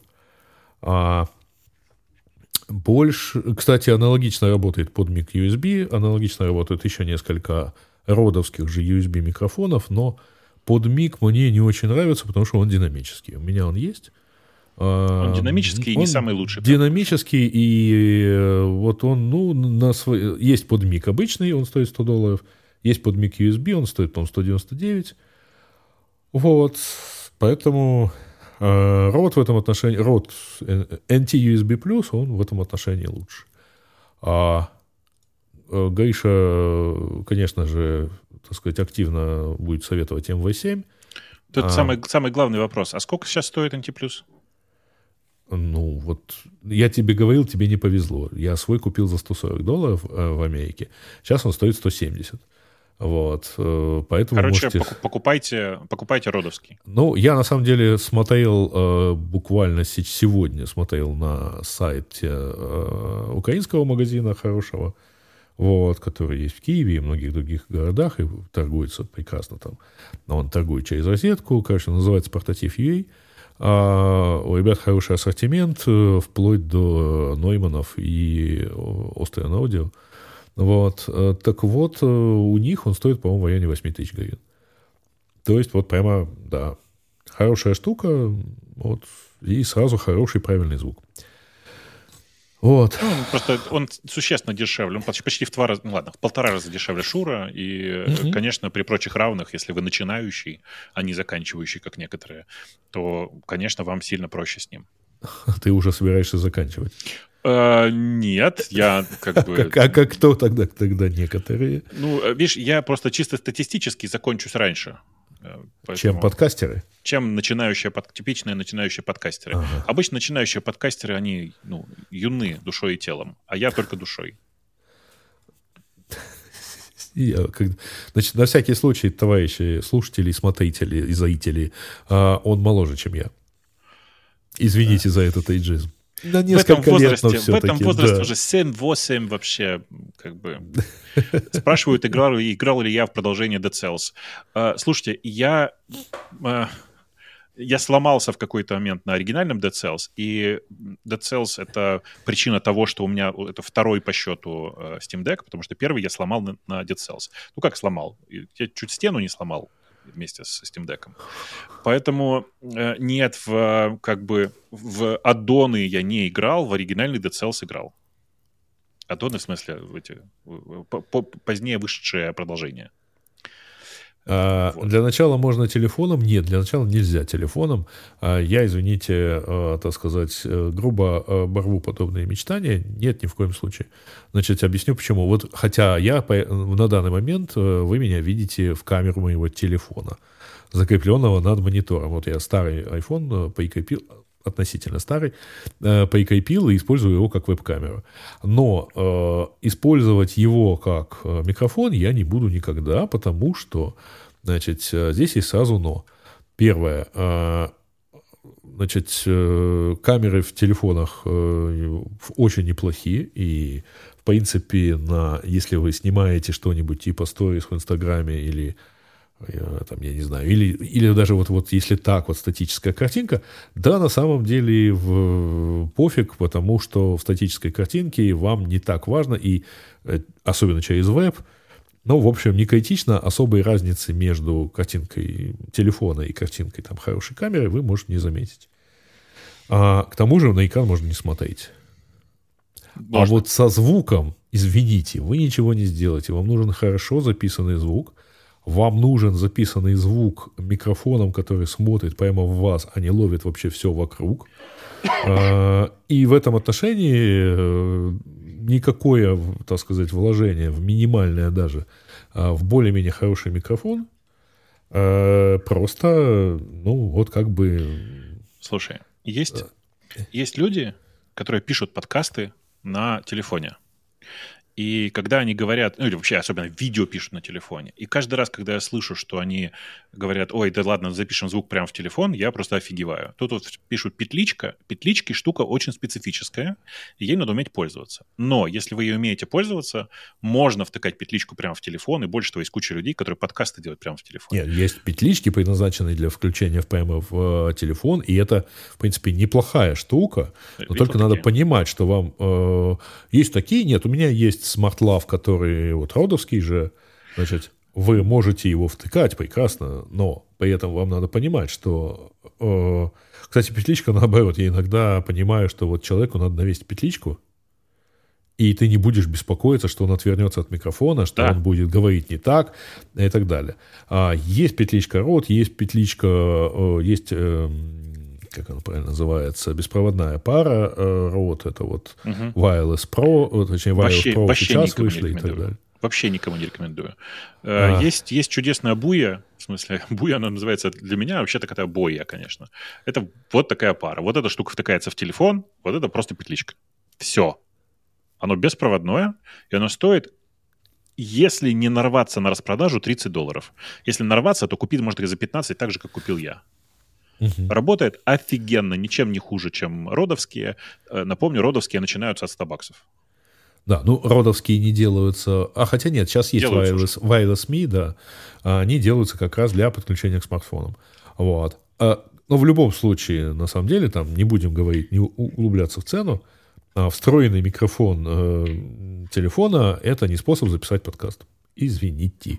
И... Кстати, гарнитура тоже не способ записать. Ну, гарнитуру я имею в виду там даже, даже AirPods. Не, даже если AirPods вы хотите Pro. сделать хуже, то можете писать в гарнитуру. А еще вам нужно тихое помещение, э, и да. еще вам нужна готовность э, там эффектив, эффективно артикулировать, говоря прямо в микрофон, а при этом не, не, не издавая звуков п и б, потому что можно получить просто паребрик в качестве звука. Пицца пронто. Да-да, короче, будет плохо. Будет плохо, в общем. Не, не это самое. Не так, то. Э, так что, прости, давай, чтобы не Сейчас, сейчас. Vision Pro вы купили. Не, не, смешно, он да. не продается. Еще есть Vision Pro. 2024 раздается. год, ребята. Не-не, ребят, смотрите, значит, Vision Pro... Э, сейчас, давайте правильно, правильно сформулируем. Vision Pro э, DevKit мне обещали в начале следующего года я стою в очереди на получение э, DevKit. DevKit — это, в смысле, средство разработки.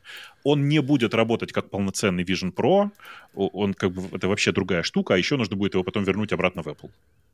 Ого.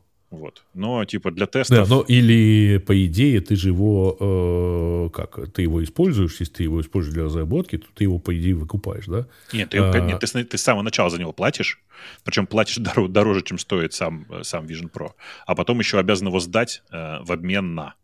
Ну, то есть, короче, ты как бы подожди, в залоге. В обмен, подожди, в обмен на что? Ну, тебе отканцелят транзакцию, в смысле, тебе вернут деньги, если ты вернешь это его в нормальном состоянии. Это если ты, ну, условно говоря, перестаешь разрабатывать. Не обязательно, нет. Это просто если ты его возвращаешь. А. Если ты его возвращаешь, ты получаешь обратно э, деньги. Вот. Да. А, Ладно, ты хочешь меня дороже. дожать в отношении... Я не хочу тебя дожать. Я хочу, чтобы ты признался, когда ты обратно вернешься. Вернись к Каноху. Сколько можно? Учитывая, конечно, масштабы расследований, которые я тут в полглаза посмотрел, вот, э, и прочее, то, конечно, да.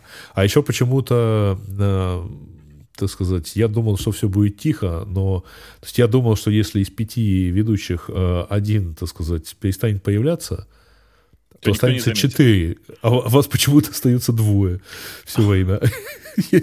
Что у вас с арифметикой? Она же не понимаешь? То а, один не придет, то другой. Один ты просто уже... Сколько? Ты больше... Сколько ты у тебя не было? Почти два месяца. Ну, полтора.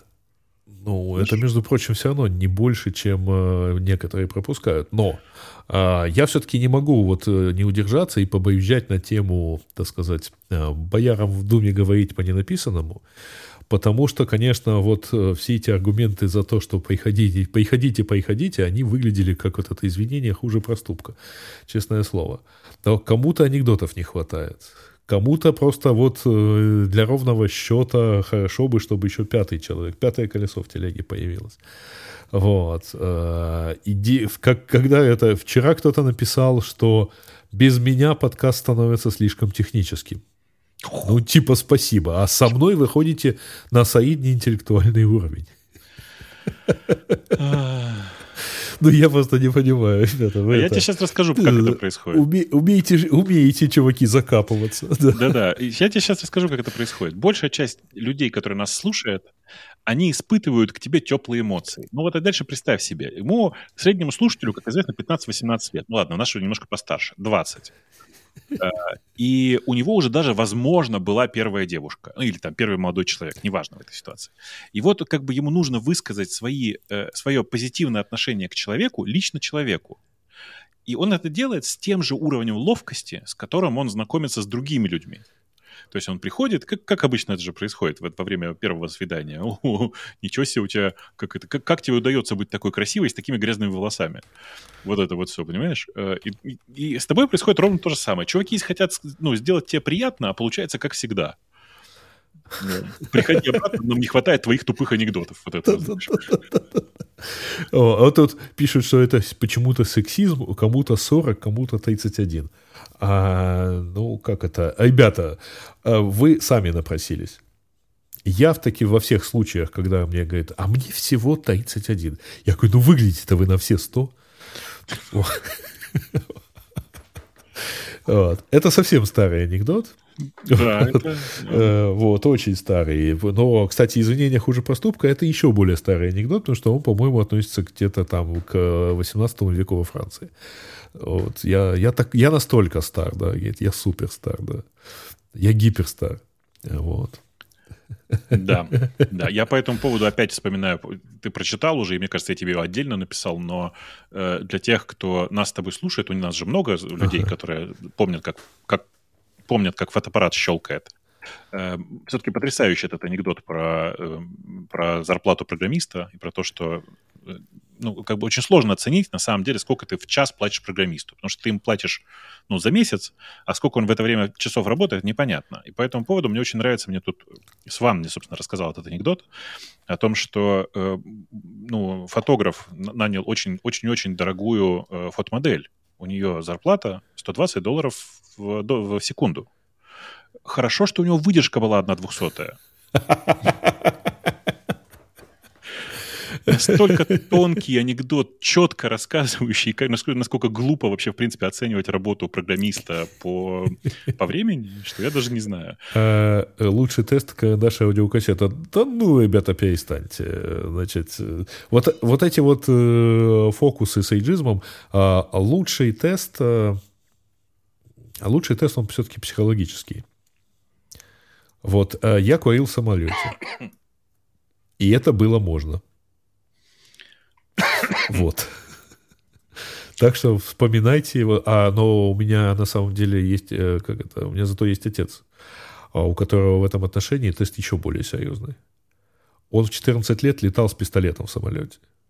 Он занимался э, пятибоем, а там, в общем, он нормально с Марголином летал. Сам. Вот. Э, Ту-134 и так далее. Ту-104, вернее.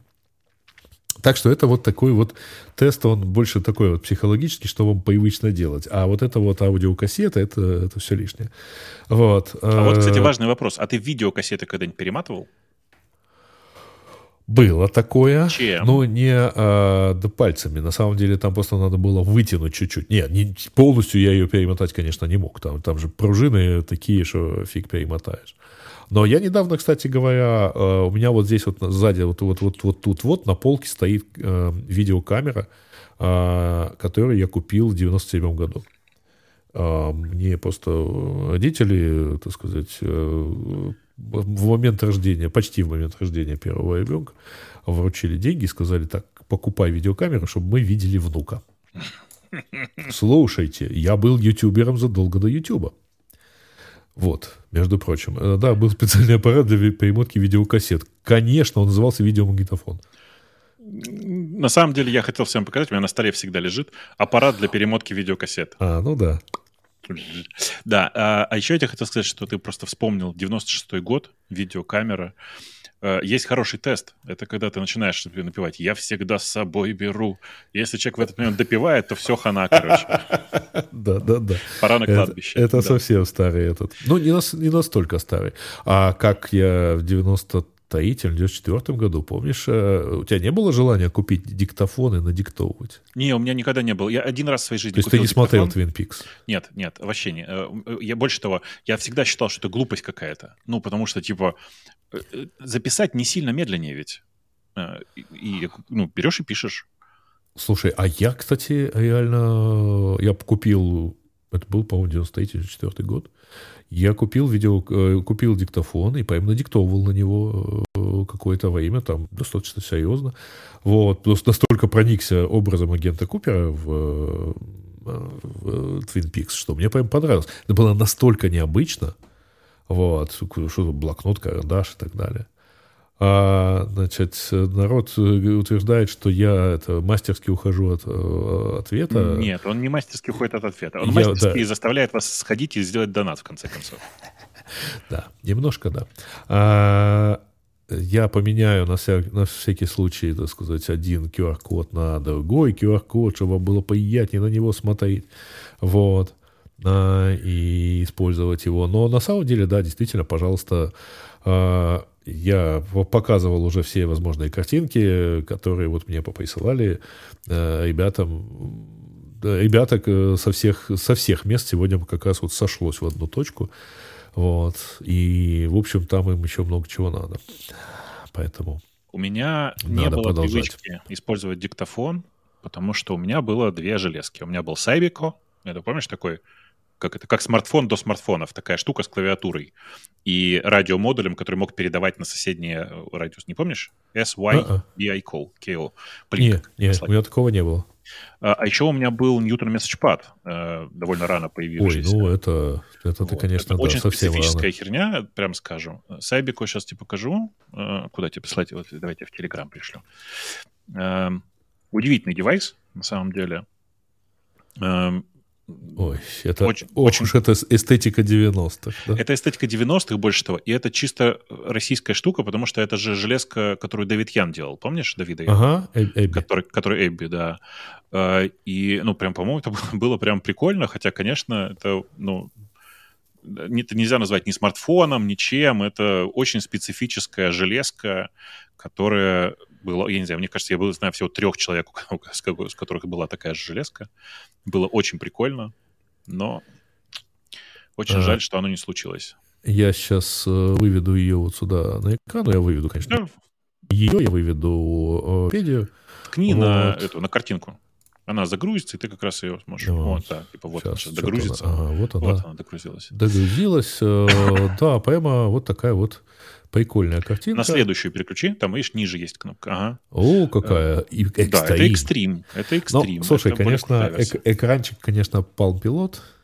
Да нет, даже меньше, чем у Palma по разрешению. Я имею в виду и эстетика и все прочее. Э, да, видишь, есть большая разница. На Палме, э, слово на Палме мне всегда очень нравилось, э, нужно было этим, этим граффити, помнишь, их рисовать, да, а да, здесь да, клавиатура конечно. была полноценная, и это прям сильно ну, менялось. Мне больше нравилось, конечно, у меня до сих пор лежит Palm T3, моя, так сказать, модель, да, потому что у меня первая, первая, которую я взял в руки, это была модель V5, вот, Pilot V, Pilot да, 5, да, точнее, да.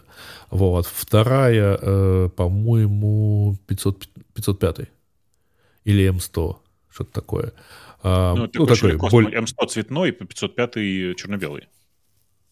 Значит, значит, тогда М100. Ну, такой бюджетный, который вариант.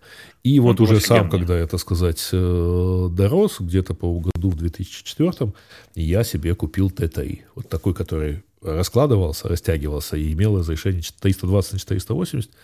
Вот. Я его, естественно, начал тут же дружить по Bluetooth с сотовым телефоном, э, активно пользовался. Но как... А потом я понял, что надо идти дальше и купил Palm Treo 650 ну, и... это уже это уже был перебор, мягко сказать. Но, знаешь, когда я ехал утром в, в такси э, по Москве и ходил, э, так сказать, по SSH на сервер, потому что он опять собака залип, его надо было ребутнуть, я прямо ощутил всю мощь этой технологии. Вот, когда у тебя в кармане вот такой вот способ туда достучаться. Я, блин, прямо совсем-совсем уже не помню все эти... В смысле, там, все эти... Э, я помню, что у меня М100 тоже был, или М105 у меня был что-то такое, типа ага. вот из железок. У меня, конечно, был не Т3, у тебя Т3 это модный, у меня, кажется, был, ну, типа, тоже какой-то вот тангстин, э, но я не помню, какой, то раздвижное, прямо вот это офигенное ощущение раздвигающегося телефона. Слушай, ну, раздвиж... подожди, раздвижной был именно Т3. Наверное, наверное, в смысле, я просто уже не очень помню все эти названия. Нет, ну, просто Т1, Т2 у них был квадратный, а вот Т3 они сделали раздвижной, и ты мог пользоваться им и так, и так, и совершенно гениальная операционка, ну, в смысле операционка, интерфейс. Вот, ну, с тремя этапами, да. Э, ну, с тремя, ну, э, да, но с точки зрения пользовательского интерфейса, что у тебя в трех этапах находился любой элемент э, системы, э, вот, и да. это было прямо да, это было, это было, это было прикольно. Все, короче, не, не увиливай. Нам все равно надо двигаться к концу, а тебе надо рассказывать. Давай, колись. Это, говорит, подожди, тот, что с тепловизором. О, это Денис Довгополый пишет. Э, попробую тебе повезти, показать не то на Apple. Ну, ж тебе мешал? Ты вези, конечно. Месседжпад офигенный. Может, смысле, я, правда, буду, буду в сентябре в Киеве, так что вдруг вы там, так сказать, все будете. Э, ну, у меня MessagePad, к сожалению, я его продал. В смысле, не продал, неправильная формулировка. Я его отдал в обмен на кофе человеку, который им пользуется до сих пор. Э, это было в 2011 году. Э, человек, который в 2011 году пользовался MessagePad и, и продолжал, хотел продолжать им пользоваться, пришел и сказал, ой, блин, очень хочу, не знаю, что делать, денег нет. Я ему честно сказал, окей, хорошо, чашка кофе, все, и мы на этом разошлись. Ну, а... Я бы сейчас с удовольствием продолжал бы пользоваться много чем. Я иногда, вот это у меня здесь лежит э, штук 5 BlackBerry, я их иногда так беру и думаю, блин, вот поставить бы вас, в вас симку и пользоваться. Ну, думаю, ну какой симка? Ну, блин, э, биса нету нигде уже. Извините. Вот. Поэтому смысл-то от них. А когда, знаешь, 3-4 дня ходишь со смартфоном и переписываешься с ним, это все это в роуминге тебе ничего не стоит, это просто прекрасно. А тут советуют записать подкаст с Денисом Долгополым. В прошлый раз отлично получилось. Да примерно как предыдущие раза четыре. Один раз у нас получилось совсем замечательно, но у меня звук погиб. Поэтому вот во всей серии интервью, к сожалению, Дениса нет. Мы договаривались про его э, апокалиптические рассказы, ну, там, ощущения поговорить потом. Но э, потом, так сказать, э, много чего случилось. А, окей, а, значит, вы чего хотите? А что случилось? А? Ну, как? Не, ничего, все хорошо. Денис ушел сдавать на права на очередной автобус. Вот. И, и тут, так сказать, это. Нас просят посоветовать хорошую психоделику типа Jefferson Airplane, Pink Floyd, Doors.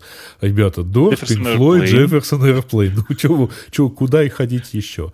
А, ну, на самом деле, э, если вам хочется что-нибудь пожестче, то, конечно же, Stooges.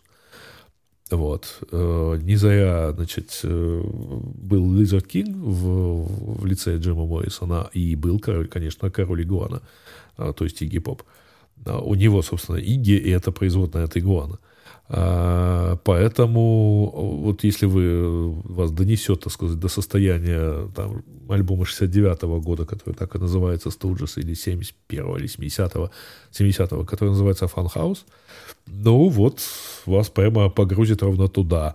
А если вам не, со, не совсем страшно всяких, так сказать, а, то есть если вас Э, вам кажется, что вот та трава, которой укуривались э, Дорс и Джефферсон Airplane, это маловато, то, конечно же, есть героин. Я имею в виду прямо песню Velvet Underground. Вот. И вообще весь Velvet Underground. Вот. Э, тоже можете, так сказать, попробовать. Да. Кто и кого еще из э, всяких замечательных людей, так сказать, вам такое посоветовать? Ты, ну, короче, я, конечно, люблю э, психоделику, но вот как-то, не знаю. Иногда мои вкусы довольно специфичные. Я Поэтому... до сих пор считаю, что не надо слушать э, психоделик рок, в смысле, потому что он закончился на и Jefferson, да, Jefferson Airplane, но есть же, ну, как бы нормальная музыка, в смысле, современная музыка. И э, вы можете пойти и послушать. Ты имеешь в виду э, Deep Purple или Rainbow? Нет, я имею в виду скорее Massive Attack и что-нибудь такое. И это прям совсем, ну, это совсем другой уровень психоделии. То есть, как бы это совсем другая музыка. А Alan Parsons Project. Да не, ребят, ну это, извиняюсь, прогрессив рок, причем конечно. там не... Причем довольно, честно говоря, все-таки надо помнить, конечно, что Алан Парсонс, он прекрасно умеет работать э, со звуком, потому что он был звукорежиссером у Pink Floyd, вот, например, на Dark Side of the Moon. Но э, все-таки у него ну, у него достаточно сделанная музыка, как бы. То есть она такая, как бы, искусство. Она хороша послушать, но напевать-то вы ее не будете, примерно. Как а... мне кажется. Хотя я с удовольствием ее слушал много раз. Слушай, ты прав. Напевать, конечно, люди не будут, но повторяюсь еще раз. Есть э, Massive Attack, который нужно слушать мезонина. Есть какой-нибудь э, Portishead и что-нибудь такое, который на самом деле... Говорю, давай так, трип-хоп — это современный э, псих, психоделик рок. Ну, типа, трип-хоп вот это такая штука, в которую уехало развитие психоделии в, это, в этом плане. Поэтому, если вам интересно ну, развиваться, а не, не только слушать а, что там, даже, я, я даже не знаю, если, если не слушать, короче говоря, ос, основателей жанра в лице Jefferson Airplane и э, White Rabbit, да, у них песня называлась, правильно я помню? Ну да, и White да. Rabbit тоже была. Да, не, не, в смысле, просто единственная песня, которую знают все, это White Rabbit. Она как бы такая главная, а, символ ну, окей, да, да. Ага. Э, типа, если вам хочется что слушать что-то более новое, ну вот есть трип-хоп, идите туда. Э, там много всего крутого и интересного. Начинать надо с мезонина. Э, мезонин — это альбом Massive Attack, который, э, мне кажется, обязательно к прослушиванию всеми. Потому что это как бы такая точка перелома. Это 99-й, если я правильно помню, год, когда типа просто радикально изменилась музыка. Она во многом изменилась из-за этого альбома. Да. Mm-hmm. У нас с тобой очень большой, очень, очень, пара, очень, очень разный подход к музыке, потому что я считаю, что современная музыка просто огонь. Это просто нужно очень аккуратно выбирать, а раньше, знаешь, было сильно проще, потому что количество групп, которые доходили до стадии, что ее можно купить в киоске, ага. было очень немного, но зато это были уже сразу отобраны. Отобраны. Для, ну, конечно, да. да. А, это та же самая история, что, например, там, с теми же подкастами. Раньше, если человек добрался до радио, то его прямо нужно было слушать. А конечно. А сейчас вот взял кто-нибудь телефон, да, и настаивает. Я все-таки э, это, в, по поводу телефона я просто как-то Э, в Твиттере попал на анонс э, конференции для подкастеров, про подкастеров и так далее. А, и решил послушать. Значит, когда я увидел э, девушку, рассказывающую, как она замечательно записывает звук, показывая, вот, знаешь, ну вот микрофон и экран, да, вот, ну, uh-huh. так, ну, нормальный экран, он стоит там, по-моему, в районе тысячи гривен. Вот, да, действительно, если вы, вам не надо сидеть перед экраном э, монитора, то можете попробовать такое его использовать, поэтому участвовала в этой конференции э, через гарнитуру проводную Apple, которую периодически задевала рукой. И я прямо вот... Я когда это прокомментировал, естественно, мне рассказали все про обесценивание и про то, что, в общем, главное а сделать. А зачем ты обесцениваешь? А, ну, я как бы не могу, как это, спокойно сидеть в интернете, что кто-то не прав. вот, так что... Так, э, значит, э, народ продолжает обсуждать, э, что ж там все-таки с радио Ти. А, вот. Ну, что Любит там? Грей девушек на конференциях разносить, конечно. Это правда, да, да, да. Да, почему? Что значит разносить? Не только на конференции. Я себе так представляю, значит, идет конференция, я тут одну девушку разнес кому-то, вторую девушку взял, отнес кому-то. Так что ли? Разносишь, да. да. Я Подходите, вот в этом отношении я совершенно, так сказать, не имею половых э, как бы этих. Я и мальчиков могу. Трип-хоп звучит как что-то, что можно подцепить. Да. Это хорошая формулировка, спасибо, я ее запомню. Э, нож для фрау Мюллер можно? Э, я бы не рекомендовал. В смысле, у ножа для, для Фрау Мюллер был один приличный альбом, первый в смысле. Но вообще они находятся в таком очень специфическом жанре. Э, они, мне кажется, очень точно сами себя, э, э, как бы сказать, рекомендовали. Они говорили, что они перешли от панк-рока к музыке для, для лифтов. 30 секунд, что ли? Нет. Это такая очень характерная по жанру музыка, которая ну, короче, послушай. То есть, типа, послушай, ага. если, если ты их никогда не слышал, послушай альбом, который называется «Алло, Супермен». э, который, наверное, единственный у них прям э, стоит просто. Если, ну, если честно, вот, э, пожалуй, последним серьезным открытием, хотя я не знаю, я, я может быть, просто забыл уже, а, но реально вот мне что понравилось за последние несколько лет, причем, что редкость, что мне понравилось из условно говоря, постсоветской музыки. Э, потому что, если честно, вот переслушивая сейчас какие-нибудь, ну или не сейчас, там, а год назад или два года назад, а, музыку, ну, ту, по которой мы угорали, так сказать, в юности, в молодости, да, в 90-х хотя бы, просто видишь, насколько она вот совершенно вторична. И если там, вот в 89-м году, когда мы говорили, да что там Ария, это же, собственно, сплошной акцепт, или Iron Maiden. Но сейчас просто понимаешь, что да, это, это плохая копия Iron Maiden, причем копия где-то там 70-х годов даже, а не более такого. И Слушай, ну вот... ладно, ну ты прям сильно передергиваешь. Там с точки, с точки зрения гитарной музыки и музыки вообще, да, это плохой, плохие перепевки хороших чужих песен. песен. Да. Но голос у Кипелова был по тем временам вполне даже ничего, в смысле, для, для, для хард-рока. А, прекрасный голос был у вокалиста-мастера э, да. Михаил, э, как его, блин? Я, я не вспомню уже. Группа Мастер была прям вся целиком чудесная, да, но ну, популярности да, не набрала. Пока не, пока не свихнулся гитарист, да, и, да. а вокалист не ушел петь в церковный хор, собственно. А, да.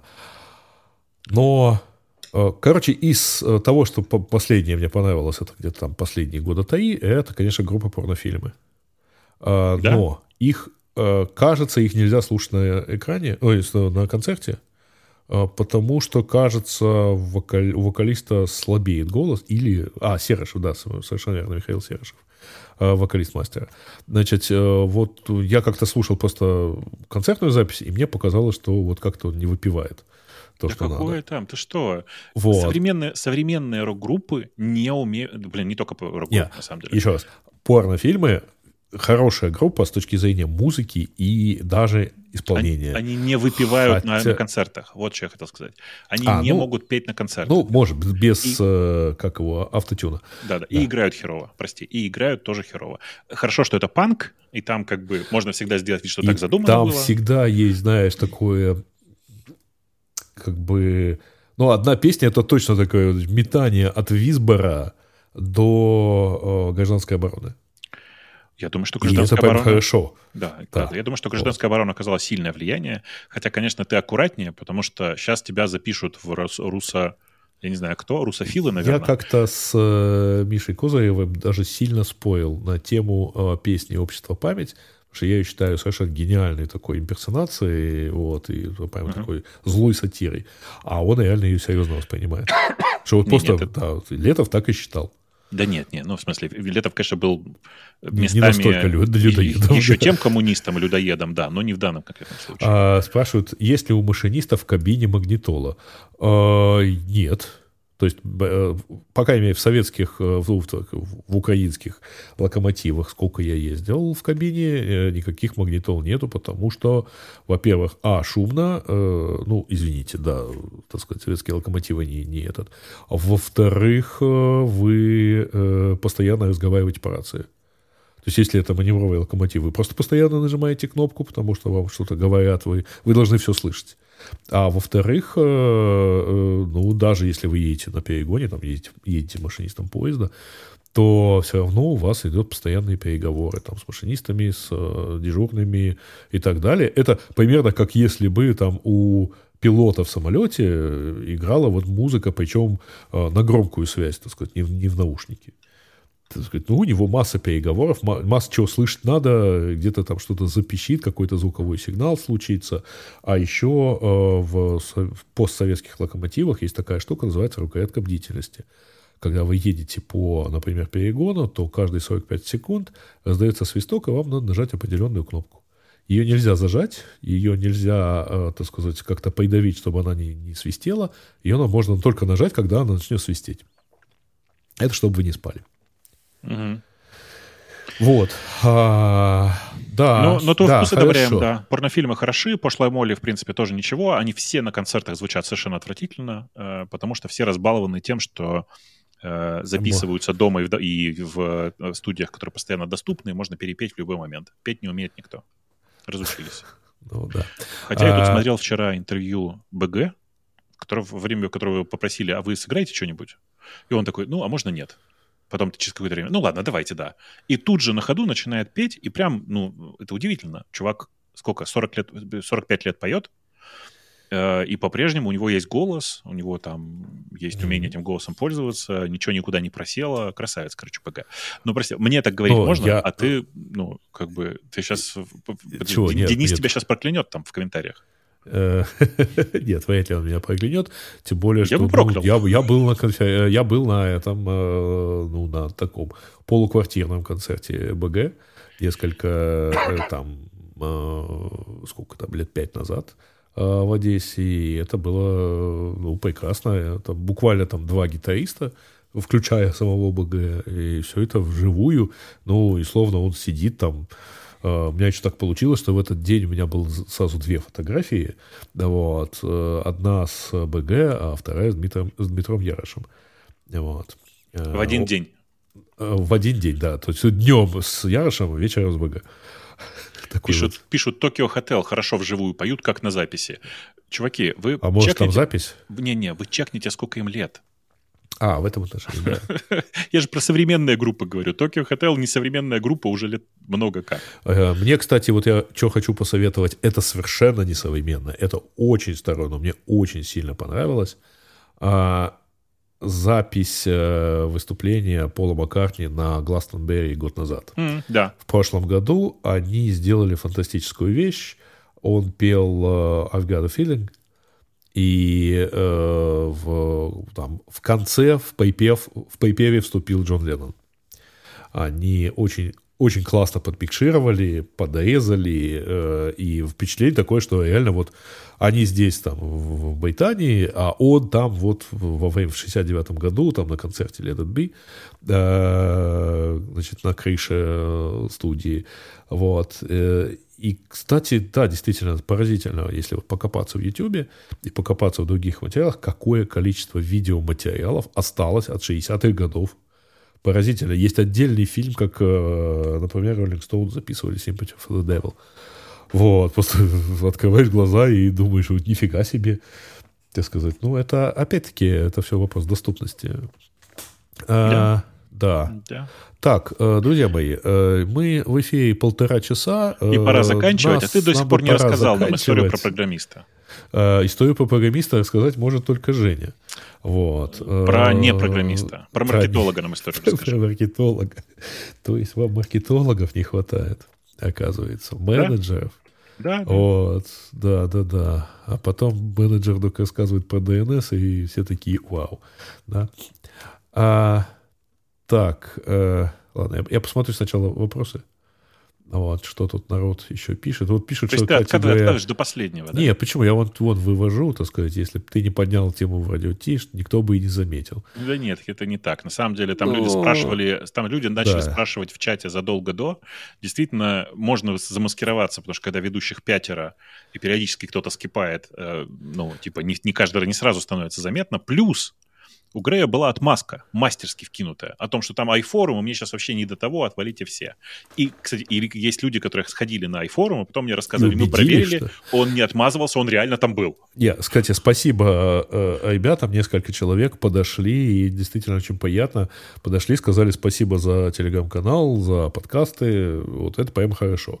Правда, когда это было не в предыдущий раз. А, но когда лет э, так это кажется, это был 2011 или 2012 год, 2011, э, наверное, когда на конференции по оптимизации в Москве, которую я, ну, мало того, что основал, еще и вел э, на протяжении 10 лет к тому моменту, мне подошли сказали, а вы же из э, вот этого вот, из радио Ти, да, я вас по голосу узнал. Думаю, нормально вообще. Я тут это вот, собственно, 10 лет тут танцую на сцене. Два, ну, там, конференция шла всегда два дня. Вот. Ну, короче, конечно, выступил чувак, который мы обычно между двумя днями делали день рождения форума. Вот. И вот как-то 200 человек сидит, пьют пиво, значит, и уже в самом конце один поворачивается ко мне и говорит, слушай, а какой у тебя ник на форуме? Вот. Да, нормально. Так что да. Значит, нормально. ладно, ну, хорошо, значит, ну, предположим, в эту субботу, я, честно говоря, меня Гриша, так сказать, как это, активно намекал еще в прошлую субботу, но как-то после долгого возра... Э, отсутствия возвращаться в гиковский выпуск, вот, Женя же точно бы спросил, чего ты пришел, тем более в гиковский выпуск, вот. Э, так что, э, вот спрашивают, Карагородский был, Карагод, я не помню, как этого Гарика зовут по отчеству, но, кажется, был, да. Я с ним здоровался, значит, был-то. Вот. Карагородский? Он разве не Каргородский? Там О разве есть? По-моему, есть. Нет, там точно нет такого вот сочетания. Я не, не, не помню. Ну да, он, он был, он там даже что-то выступал э, где-то. Ну, что? Ты читал, что тебе Долгополый написал? Не потянул, ага, латентные ватники. Это говорит человек, между прочим, который, э, э, я это, расскажу интимную подробность, э, так сказать. Это говорит человек, который зимой ходит в, ну, такой, в, в рубашке с длинными рукавами просто, без куртки. Но поезжая летом в гости, требует ватное одеяло. Внимание, ватное. Вот. Так что кто из нас ватник, извиняюсь? Я под ватным одеялом не сплю никогда.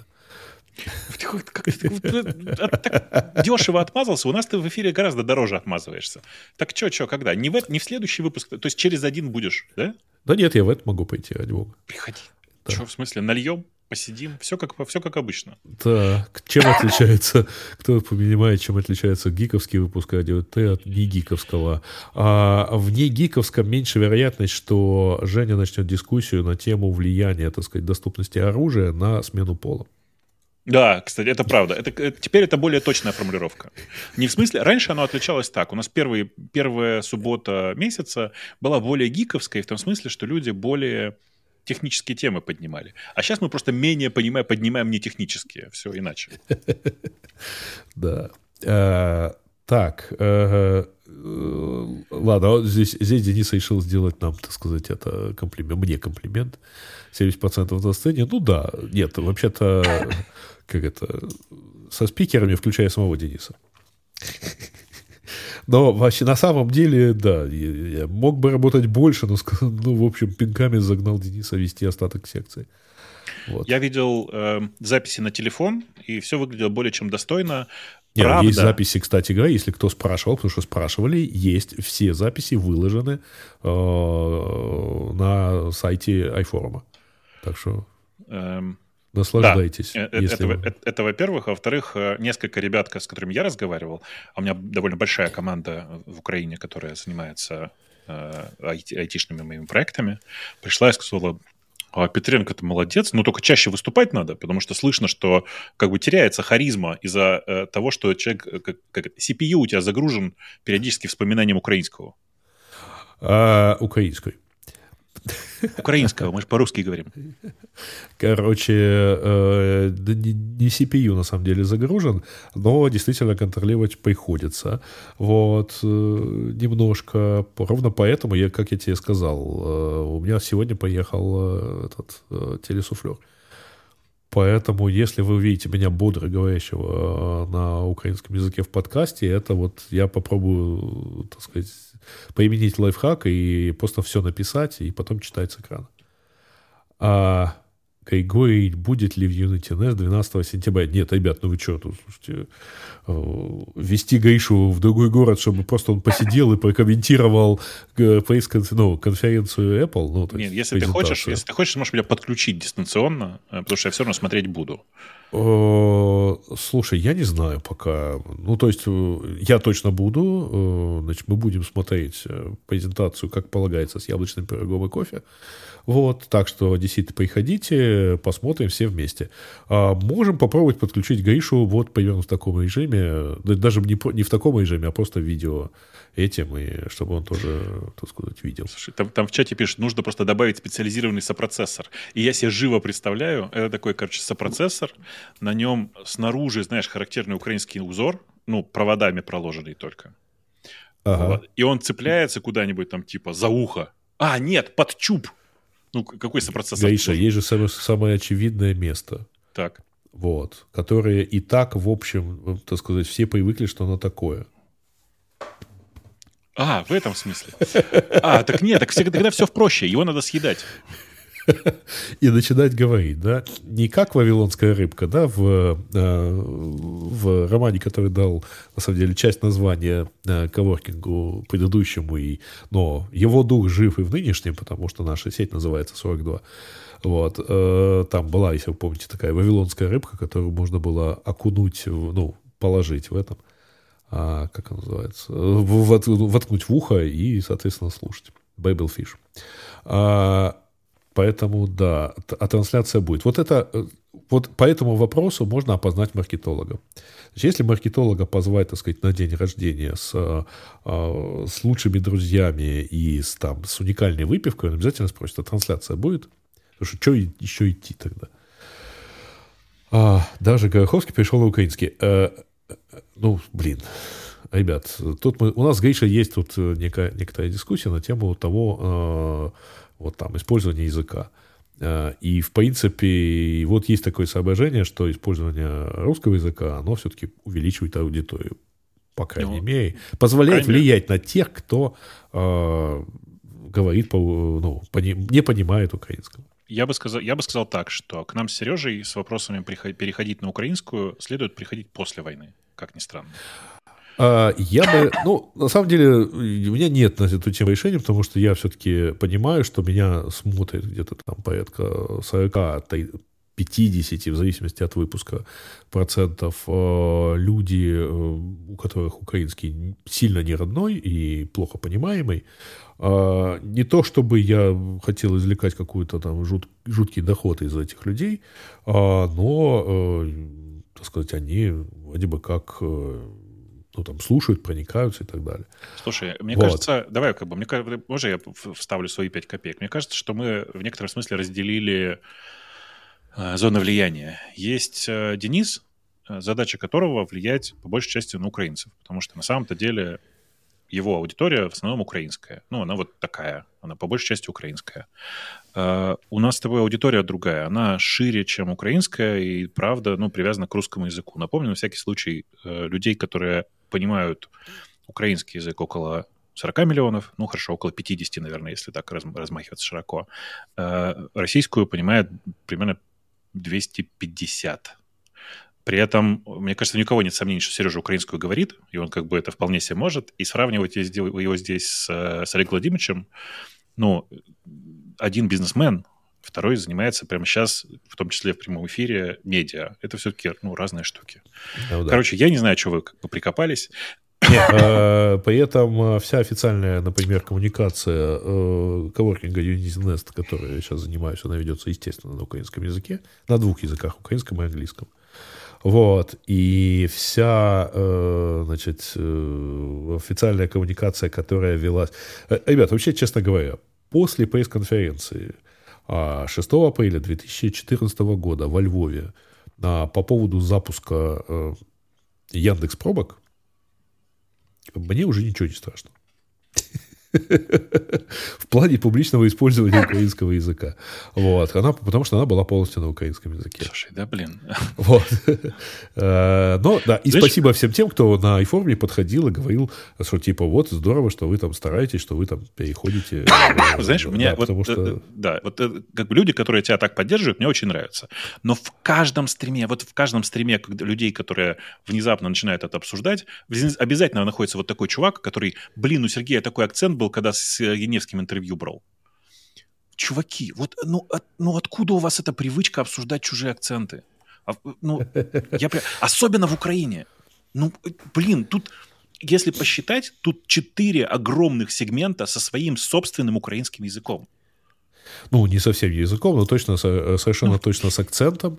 Не, вот. не в акценте дело, а в наборе даже э, слов, которые используются в каждом регионе. Я вот про это сейчас скорее. Э, у Яневского а сильная, кстати говоря, у Яневского местами английский акцент. Точнее, не английский, но вообще он довольно, у него родственники жены, собственно, чикагские украинцы то есть чикагцы украинского происхождения.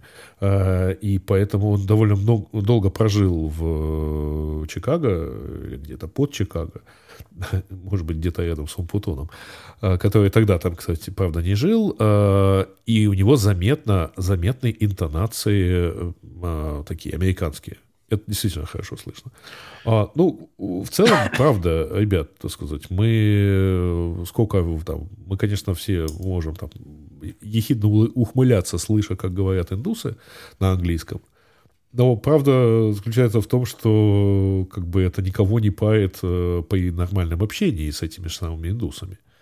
Вот. А про язык это вы что-то совсем, так сказать, э, загнули и так далее.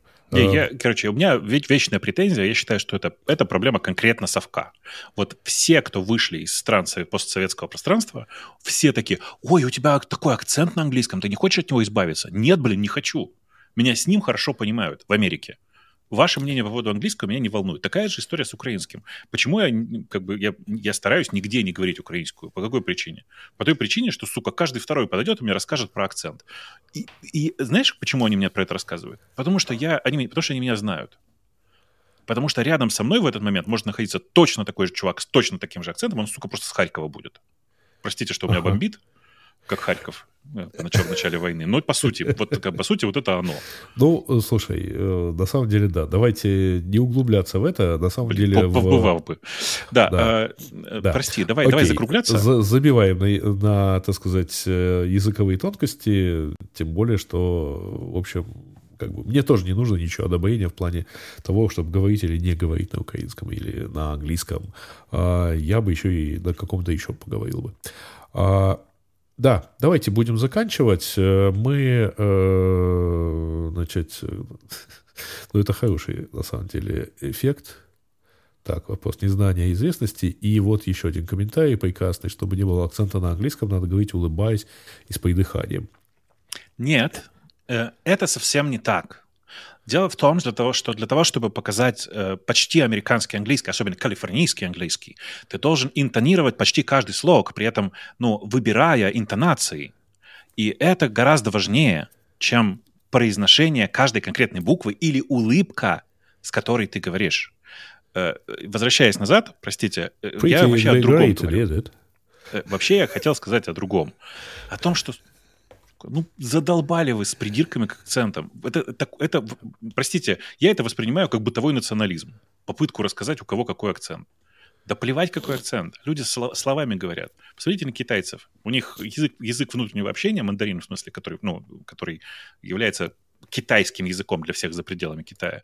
Это язык, на котором говорит э, чисто и без акцента меньше половины населения.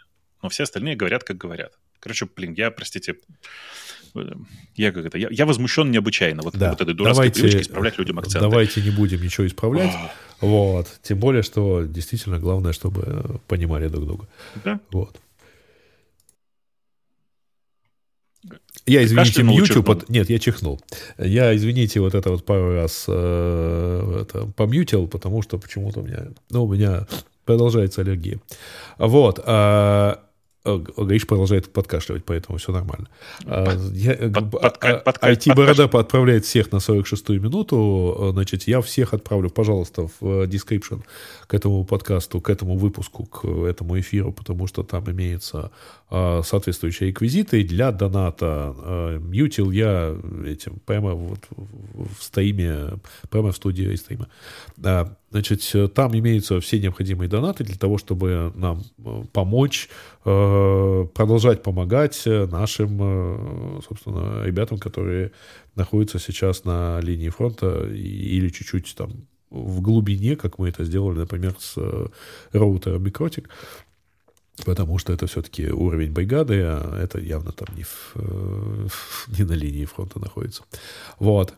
А поэтому э, вот, пожалуйста, ходите туда, пожалуйста, кликайте, сканируйте, помогайте э, и так далее.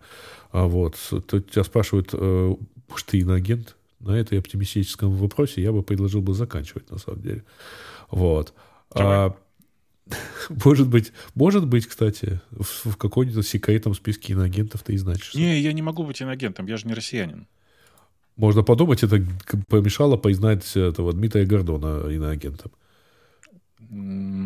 Интересно, да. На самом деле, я не иноагент и думаю, что я им и не стану, потому что в иноагенты попадают исключительно ютуберы-миллионники, а у нас с тобой до миллиона пока не набирается, поэтому лайк там Алишер чтобы мы вышли в тренды и все такое. Поздно, надо было с самого да не дай начала бог, это господи, говорить. какие тренды. Спасибо Боже. Только трендов нам не хватает. Ну, это так это работает, как тебе объясняла, между прочим, э, некто Евгения Марковна. Вот. Э, Добавляю, сразу... что сама она не понимает, как это все работает. Да, но так это работает, да.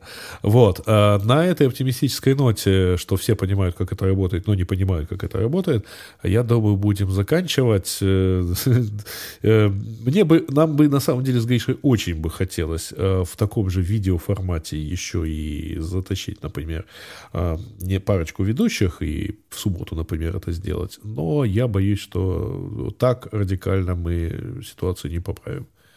Но э, да, можем попробовать. А на этой э, замечательной ноте мы с вами все прощаемся. Вот. Э, поздно уже. Давайте, так сказать, попробуем успеть поспать. А то что-то как-то каждую ночь что-то пытается прилететь. А, и, в общем, все. Да, сказать, Машем руками. Всем пока.